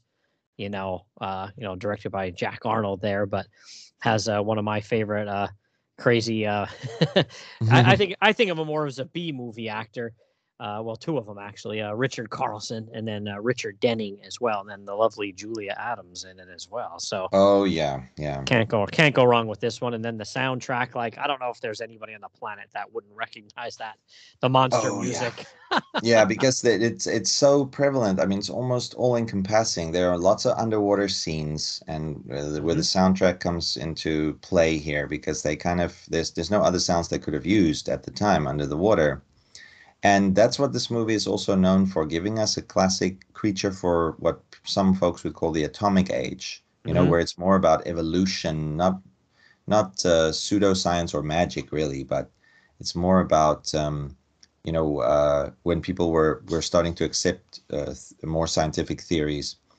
and um, this is a, a branch of life that evolved without our knowing, and th- that was during the discovery of new species in the Amazon and so forth. Mm-hmm. And um, you know, so it fueled uh, the the listeners' um, love for that kind of horror. In it kind of like like the monster movies of the fifties too, you know, or the mm-hmm.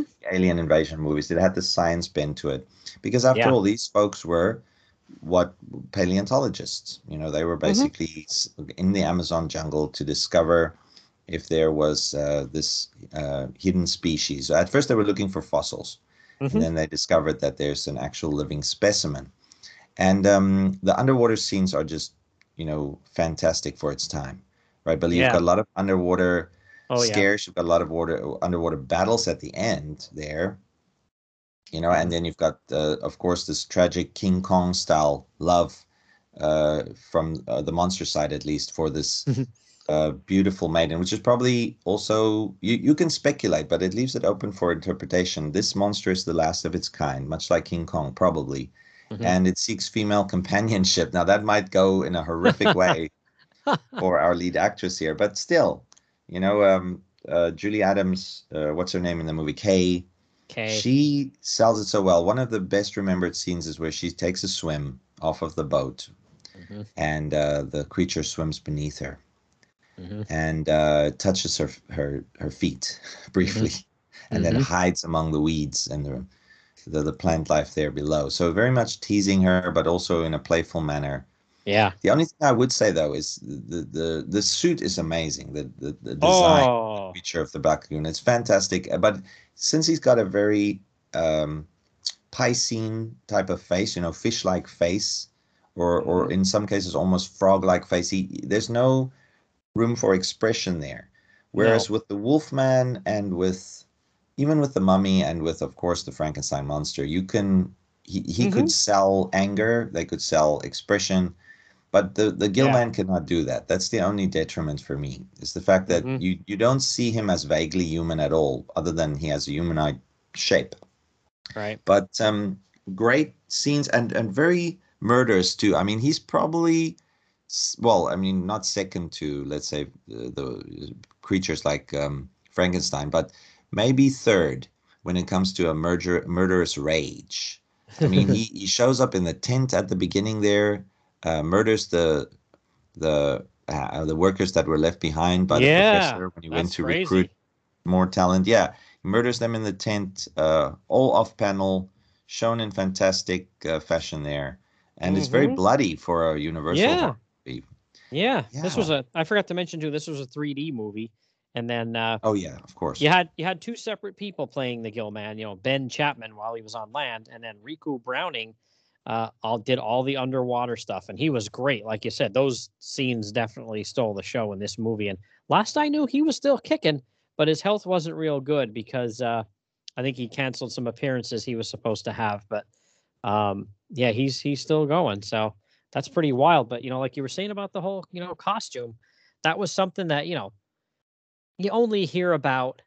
Um, uh, well, the makeup artist Bud Westmore, mm-hmm. and mm. he was like, you know, the universal guy and this, and that, and everything. But in the last few years, you know, they've tried to really raise up somebody who really is the one that designed it. Um, a Disney animator named Millicent Patrick, and this lady is really the one that, you know, design this uh, costume and everything, and she's really the one responsible for you know what we know and see as the Gill Man. So, you know, you definitely got to give her a shout out for that because obviously back in the fifties, it wasn't nobody was in a big hurry to give a, a lady credit for something.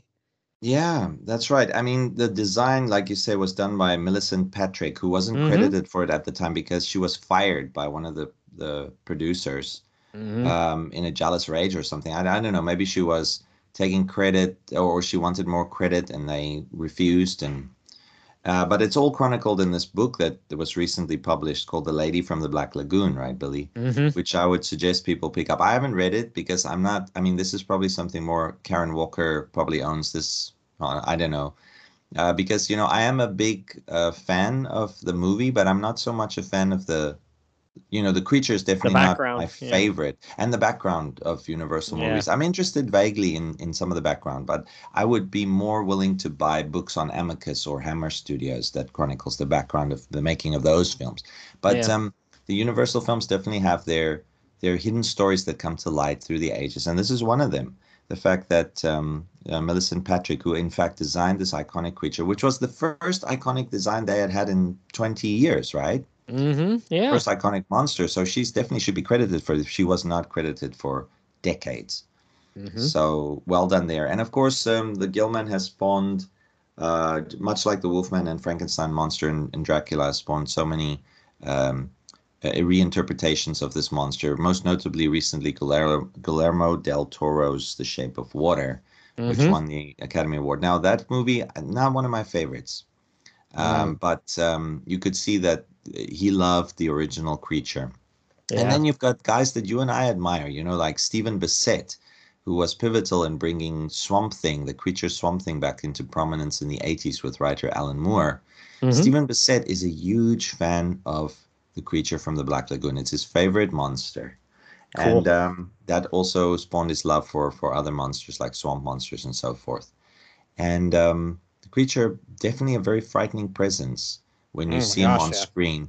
And uh, the, the, even though it's clearly a man swimming in a suit, they, they sell it so well that you know you do feel the dread that comes with this. You know, water. Water is always disturbed, especially like you know, um, unexplored waters has always disturbed the human imagination a little bit, right, Billy? It's like Oh, yeah. troubled waters, and and this is definitely what they play on here.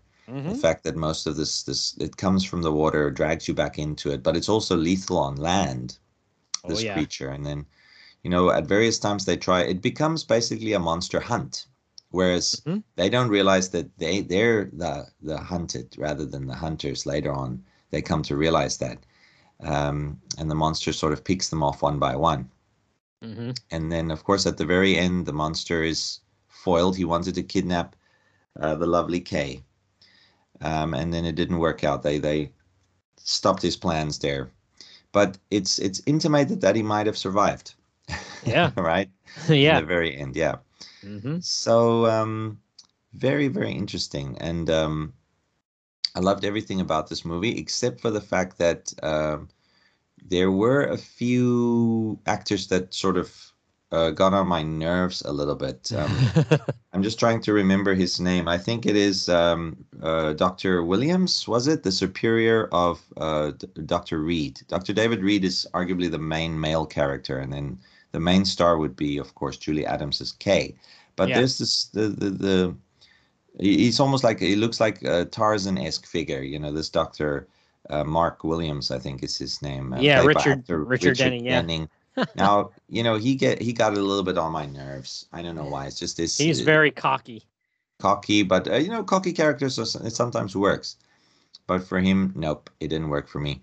Uh, and then other other things that also bug me is uh, you know the overacting by the ship's captain a little bit. He has some great scenes, but you know he he he puts on a heavy accent. Mhm. The rest is though it's it's gold for me. I really enjoyed it, and I love you know um, water horror, water based horror. That's where my whole Lovecraftian love comes from. This Mhm. is very Lovecraftian if you think about it, yeah, without sure. consciously being Lovecraftian. Absolutely. So yeah, gotta, gotta love it. Gotta love the creature. That's why I put it on. I, I in fact DM'd you on Twitter saying apologies. I know you you were, we were talking about the early classics here, but I gotta have I'm gonna have to put this on there. yeah, when I threw out the question on Twitter, I was like, you know, because a couple of people said about creature, I'm like, oh no, no, no, like just like the like the pre 1950s, you know, because there wasn't that was the 1950s was like the tail end for sure for Universal, um, but you know, their horror, I should say, but um, because a a lot of people are like, well, if I could pick creature, I would pick creature, but since I can't, I'll pick something else. So I'll make apologies for you. Don't worry when I put the episode out. Ah, Thanks, man. I appreciate it. all right. So then, all right, on to our last one here, the Black Cat from 1934. And this one's crazy too because, like I said, I think Karloff and Lugosi are so good in this together. Uh, they're both creepy as heck, even though one is more of the, you know, qu- air quotes good guy and one's more of the bad guy. They're both really super, super creepy. Uh, but Karloff is like, like I said, he's like a satanic priest type guy, and they don't push the Satan, Satan satanic thing too, too far in this movie. It was pre-code, just like barely, but they don't push that too far. But they definitely let you know that's what he's into, and it's not, you know, it's more towards about three quarters of the way through the movie, you know. But they definitely let you know that's what it's about. But yeah, wow, he was so crazy in this movie. And then, like you said earlier, we talked about how you know, our buddy David Manners was in this one too. Um, he did a pretty good job in there, so you definitely can't. Uh, he was one of those faces where you're like, oh, he's in here, cool. So he played Peter Allison, who was a writer, and then uh, his wife Joan. They had just been married, and there was a uh, they're going on vacation, and they had to share a train car with uh, Lugosi's character, Doctor Vitus Werdegast. what a name! Oh, what a nice. Yeah, they, they they pick these Eastern European names to, um, yeah, well, Bela Lugosi himself being Eastern European, right? And and Mhm. and Karloff having some roots from there. Um, these names sounded like horror actors during the 30s and 40s. That's why they probably probably also worked them into character names Mm-hmm. because um, wow, yeah. So I watched the first, I'd say, 30 minutes of the film, but then because of time constraints and doing a lot of stuff before the new year, I wasn't able to complete it. So I wish I could speak more about this, Mr. B. But Well, definitely a movie that I'm gonna watch. Strange that I did never watched it, mhm. but um, you know, I do own it, in fact. So uh, no excuse on my part for not having watched it. hmm Well, I won't go into it too much, thanks. I don't want to spoil anything for you, but yeah, very, very much like a psychological thriller, and then at the end there's some really uh, disturbing, you know, violent scenes there as well. So you'll you'll get your money's worth. But you know, if you saw the first 30 minutes, you're almost halfway there because again, only 70 minutes around there. Um, so it's not uh, again, it's it moves at a pretty frenetic pace. You really have to, you know, it's not one of those movies like we said earlier. You can just you know, unless you've seen it 15 or 20 times, to put on in the background and do something else. You, the first couple of times, you really need to devote a lot of attention to it. But yeah. it's a, it's really, really, really good movie. And Now, I I know this was one of their earlier movies, right, Billy? So would Mhm. this be a contender for? Oh no, wait. You know, earlier we mentioned the the first three successes. I guess if you look at time of release, then the first three three successes, obviously Dracula and Frankenstein being some of them, but the third one would probably be The Mummy, which we talked about earlier, right? And not The Mummy and Werewolf then of London or no Mummy and then Invisible Man and then you had Black Cat and then the next year you had Bride of Frankenstein. Oh, right, and right, right, right. So I Werewolf of was London. wrong. Yeah, Yeah, I think I also misspoke. I, I meant, you know, obviously the Phantom of the Opera, though it had been redone Mhm. by Universal, I think in the 40s. They they didn't do the original, so I shouldn't include the Phantom on that early list of successes they had. Mhm. But um, the reason why I mentioned this again now is because I thought the Black Cat might fill that that um, third spot. But you're right; it should be technically the Mummy and the Invisible Man vying for the third spot Mhm. along with yeah. Frankenstein and Dracula. Yeah, you're right. So this Black Cat being one of their early uh, movies, they're now really interested in seeing how this um, performed at the time, and and and it's definitely right in my wheelhouse because you know I love satanic horror. yeah, oh, you'll you'll enjoy it. Yeah, make sure if you if the version you have isn't uncut, because I think a lot of the versions that have come out were cut a little bit at the end. Um, so you know the scene. There's a scene at the end that's a little gruesome. So if it's if it's cut, uh, we'll we'll find some maybe on YouTube or somewhere you can find the scene uncut or something like that. I'll try to scare it up for you and find it because it's it's disturbing. No, no, I'm I'm sure I will have the the the final version because I um Oh, good, a good. couple what when was it like a, a two or three years ago I picked up that um giant box of uh Universal Blu-rays uh, Mhm. that they released. I I did it over Amazon because Amazon in fact uh, does ship those kind of things to Asia, and then of course we are we're on the same region code as you guys. So Mhm. you know basically anything we buy directly from Amazon can be watched here in Asia. Oh, so cool. um, I I must have it on that version yeah. of of the Blu-ray. oh, good. Um, so I'm gonna have to have a look at that, and they they probably have the original cut version too. So I'm gonna compare the two, and then we can talk about it off mic, Mr. B. But I want to thank you for bringing this movie to my attention because for some reason it always it was not in my mind as uh, you know a, a must see. I didn't even think much about it. But it's got two of the classic actors in it. It's got Mhm. Karloff and Lugosi, so I don't know why I sort of uh, glossed over it, which Mhm. is which is really unforgivable on my part Mhm. and of course uh, julie bishop you know i do find her very attractive she's Mm. not your classic hollywood beauty but yeah she she's something about her Mm-hmm. Yeah.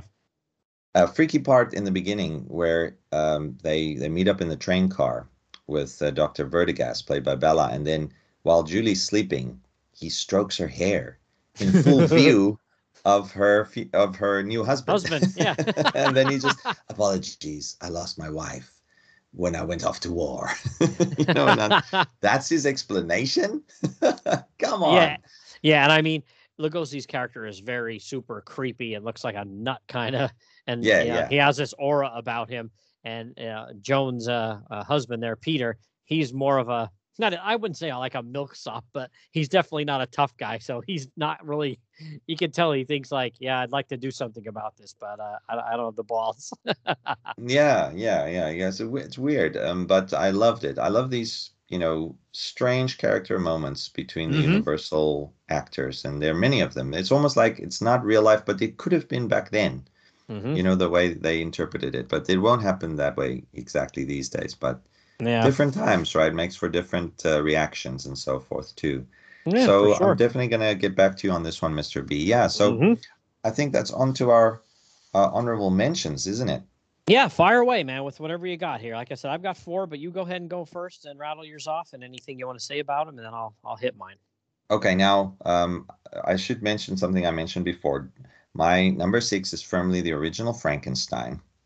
I also love the origin aspect to it because it is slightly different from the original origin of the, you know, as uh, written by Mary Shelley in her novel a couple of centuries earlier, in the fact that there's no lightning, there's no, you know, mysterious ray, there's no mix up of brains, you know, as the mm-hmm. jars are switched by Fritz when he drops the good brain and switches with yeah. the bad brain.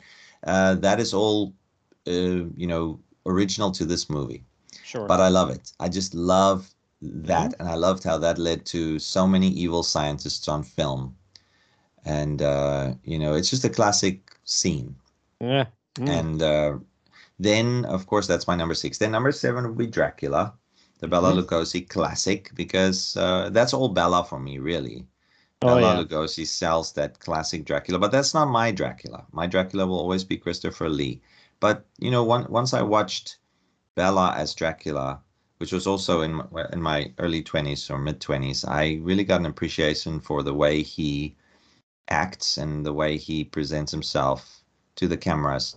And uh, he's got, even in interviews you see with him, he's got that same persona that he has in film. You know, mm-hmm. it's almost like he acts as a, a man in real life when, when mm-hmm. he's interviewed as himself and on film too. It's just, he's got this, this classical otherworldly presence or or he's from an old world that we're, that we're not party to anymore mm-hmm. uh, so yeah Bela made that film for me so that has to be another mm-hmm. honorable mention and then you know others that i enjoyed um, I, I i wouldn't say really enjoyed but i would say I, I think this is probably because it's paul naschy's favorite film and that's frankenstein meets the wolfman now, I, I thought this is ridiculous when I saw it the first time. It was definitely not universal for me. It's just silly. But then after, you know, loving, starting to love Paul Naschy stuff and reading some Paul Naschy biographies and researching the guy, this was the movie apparently that this this is now for for listeners who don't know Paul Naschy, the great um, Spanish, Spanish actor, uh, actor who's basically the Boris Karloff or or you know, what would you call him? The Boris Karloff, Bela Lugosi, and Lon Chaney Jr. all rolled up into one of Spanish yeah. horror cinema. Yep. Uh, you could probably add Christopher Lee and put Cushing in there as well. Mm-hmm. you know, he's all of them rolled up into one, really. One man Spanish horror meister. Mm-hmm. He uh, was inspired by the movie as a young kid, Frankenstein mm-hmm. meets the Wolfman. And um, this is also the movie that gave us the monster mashup, mm-hmm. uh, which is almost now Marvel style, you know, superhero mashups we have in film. Yeah. And on, on, in like comics and so forth. Like a shared universe, yeah. Yeah, this is the the movie that established the shared universe for Universal. Mm-hmm. So um, that led to fans speculating what else could happen, and unfortunately, then we got stuff like Abbott and Costello, and um, you know that might have been before that too. I'm not sure on my timeline. I think I think they a were little later. bit later though. Yeah. Later, yeah. Mm-hmm. But um, so those are my honorable mentions. Would be I've just got three to your four mm-hmm. um, which is firmly, you know, not very original, really. Uh, just Dracula. Of course, well, I should mention Frankenstein first, then Dracula, and then of course Frankenstein meets the Wolfman. Mm-hmm. Um, and all of those movies are enjoyable for me to watch, other than my five top favorites. So I will return to them and again and again every few years. Enjoyable. Mm-hmm. Yeah, I mean, I've got Dracula and uh, Frankenstein meets the Wolfman as well. Like I said, you know, just like you nice. said, Dracula started it all, and Frankenstein meets the Wolfman just came into that whole like, it's the first time you have these monsters fighting each other, and it was really cool. And like I said, it brought a, you know, the got it let you know that these monsters, you know, lived in the same universe. It wasn't like you know, one of them was on Earth One and the other one was on Earth Two. they were yeah fir- firmly set in the same universe. So uh, you got to give it credit for that. And then uh, I also love Werewolf of London. I like that one quite a bit. You know, that's that's one I can go back to quite often as well. Um, you know, right? Yeah, yeah, yeah. I've seen that as well. Yeah, not a bad one at all. I I I think um, the only thing that probably, um, you know, there's no great leading star in that movie. Uh, I think, right? Um, if I'm not mistaken. I mean, Jack Pierce is obviously involved with the makeup and so forth, then uh, um, uh, sorry, not not the makeup. I mean, uh, the makeup itself is very innovative as well. Um, is it Henry Hull? Uh, yep. I can't remember. He's, yep. he's in there. He's he's he's he's the werewolf. Yeah, love love yeah. that character. Yeah. Mhm. But you know, every time I think about this movie, I always just think of the Warren Zevon song, you know, which is what what it's based on, right? The, the Mhm. classic Werewolf of London song by Zevon. But yeah, I, I I should look watch this movie more, you know, because like I say, Jack Pierce is involved. Mhm. Um, and then of course, uh, you know, the, this was basically their first foray into Mhm. werewolf movies. So yeah, it, it's definitely some one that has to be explored. You know, Billy, now that we talk, one thing I I I should mention though is um I was a big fan of the sequel to The Mummy, uh, which is The Mummy's Hand. Mhm. Well, it's a, it's not really a sequel. I mean, it's a quasi sequel, right? There's lots of uh, sequels that Right. stem from The Mummy.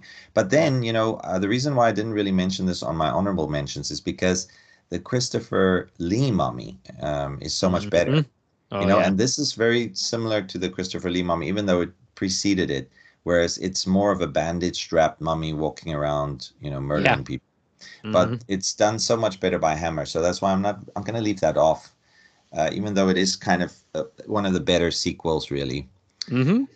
But uh, great honorable mentions on your part, Mr. B, and of course we we overlapped again there because you kind of have to go with Dracula. If you don't Yeah. have it on your top five list, it has to be an honorable mention, like you mentioned because Mhm. it, it jump started everything really.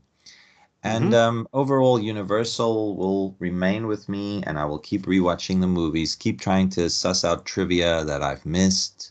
It's a fascinating universe that they've presented us with, and it informs so much of our popular culture that it's worth going back to and researching. And I should really buy more books on it, you know, uh, Mhm. to to get a better appreciation of that time.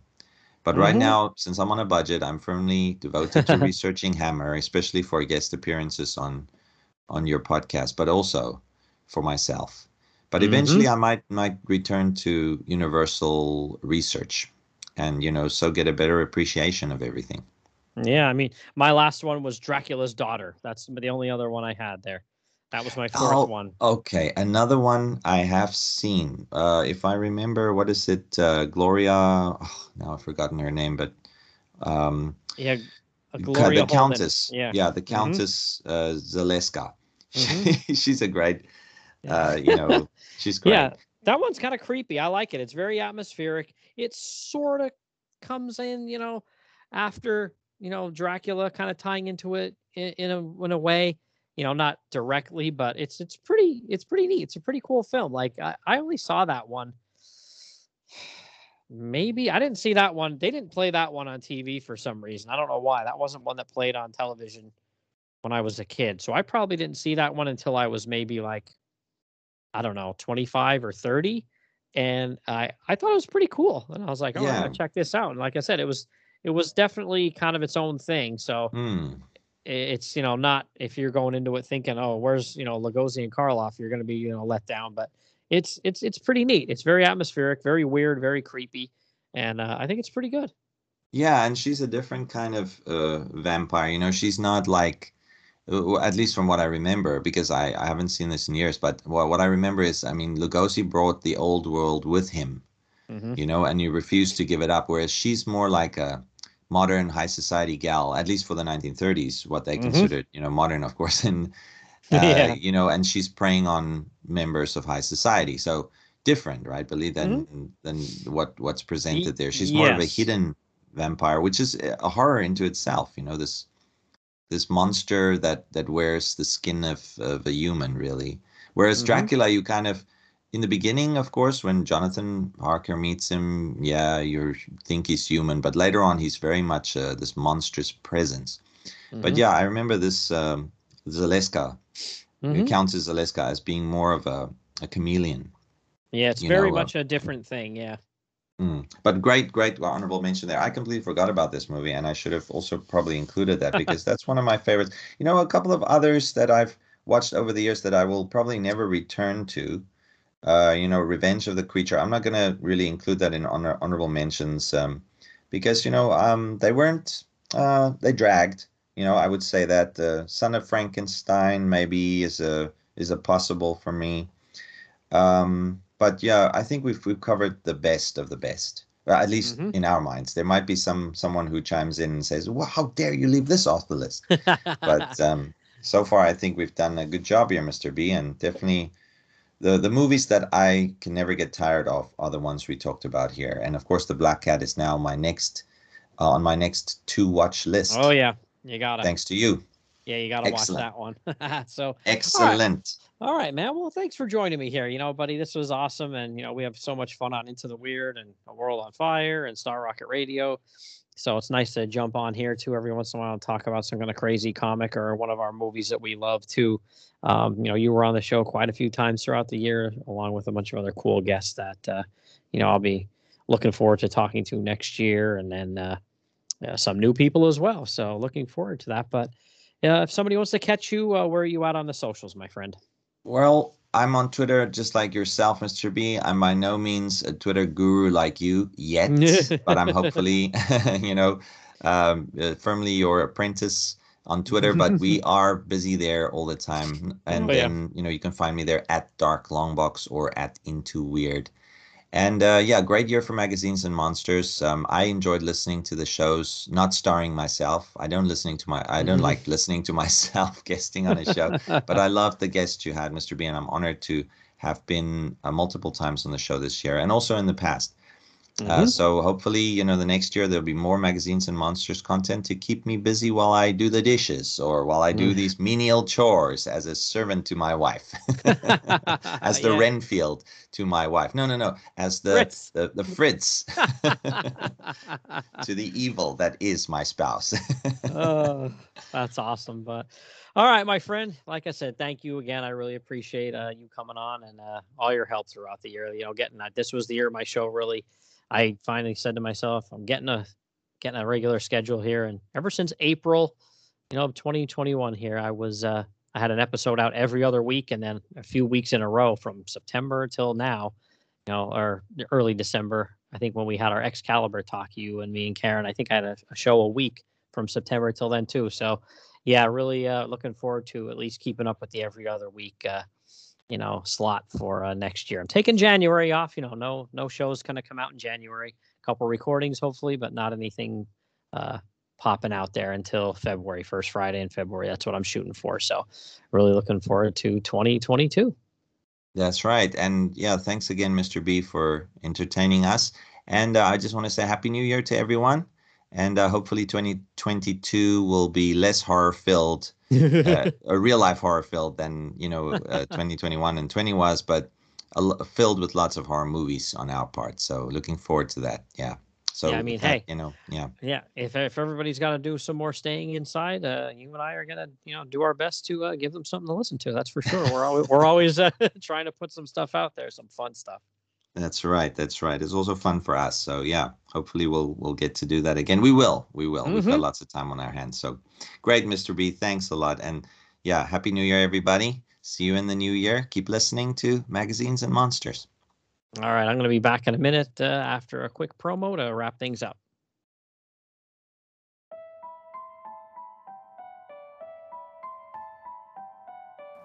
Adventures into the unknown. Tales from the Crypt, Skeleton Hand. The Haunt of Fear, Dark Shadows. Vampirella, The Haunted Tank. The Heap, Eerie. Swamp Thing, Weird Mysteries. Tomb of Dracula, Tales of the Unexpected. Werewolf by Night, The Demon. Man Thing, Monster of Frankenstein. Brother Voodoo, The Son of Satan. Night Force, The Living Mummy. The Sandman, Tomb of Darkness. Evil Ernie, Saga of the Swamp Thing. Flinch, Hellblazer. 30 Days of Night, Preacher. The Walking Dead.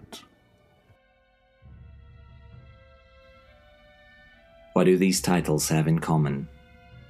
All of them, from Adventures into the Unknown to Tales from the Crypt, to the House of Mystery to the Tomb of Dracula, may be found in the Long Box of Darkness. I'm your host, Herman Lowe. Join me every Monday night for a journey into comic book horror.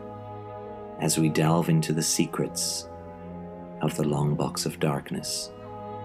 So listen if you dare, puny mortals, to the Long Box of Darkness, available on Stitcher, iTunes, and Podbean. And check out the blog at www.longboxofdarkness.com. Good night, and pleasant screams.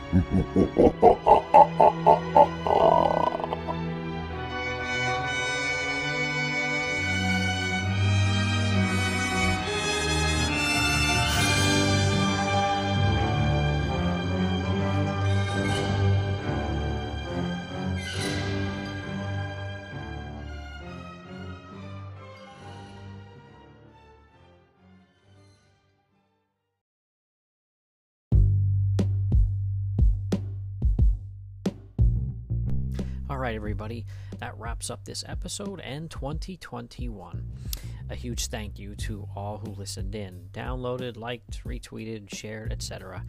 That means a lot to me. And then, you know, special thank you to all my guests, you know, especially Herm. You know, he's done a lot to help me over these last couple of years get things going and off the ground, and tons of, uh, you know, friendly advice and tips, and just, uh, you know, being an, an ear to listen sometimes when, uh, you know, I was trying to get things right. So, again, thanks to all the guests and especially him for sure. Um, as I said before, no episodes are going to drop in January. Taking a little time off here with recordings, but uh, I'll be back on February 4th. You know, that's a Friday. Gonna stick with the Friday every other week.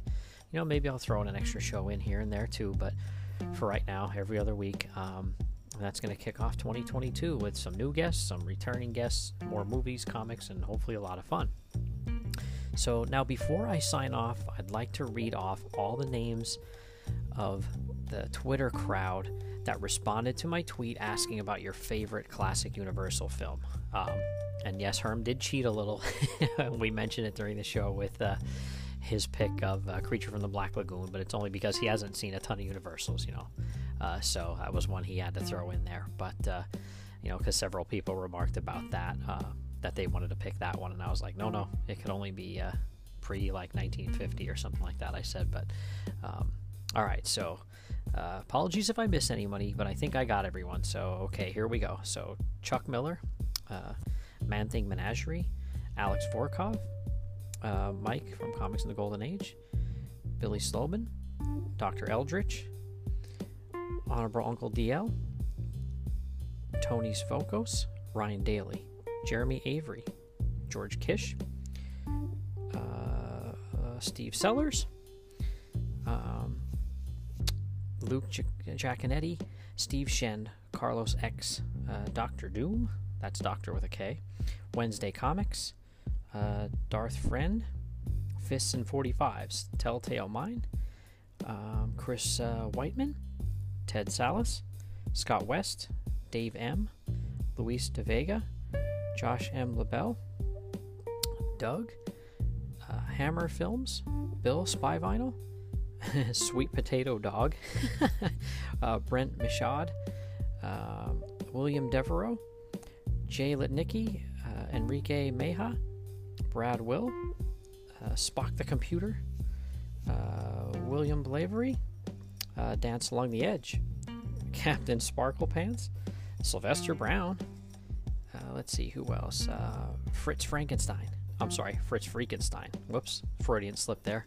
Uh, and Logan, Randy Sims, Karen uh, from Planet 8 Podcast, and we had Corey Heitman, uh, Steve Chapo, Brian Pliston, October Pod, John Turley, uh, my buddy Mark Gray, Brian Baugh, and then we had CL Shaver, and then Stop Let's Team Up, um, Wilco, uh, three channels, 12 cents and 45 RPM, uh, Miss Ella Warren, Mondo Peace Theater, Johnny Appleseed, Mark R, uh, William Hugh Potter, good buddy of the show there, uh, go Arsenal, Kevin S, and Patrick.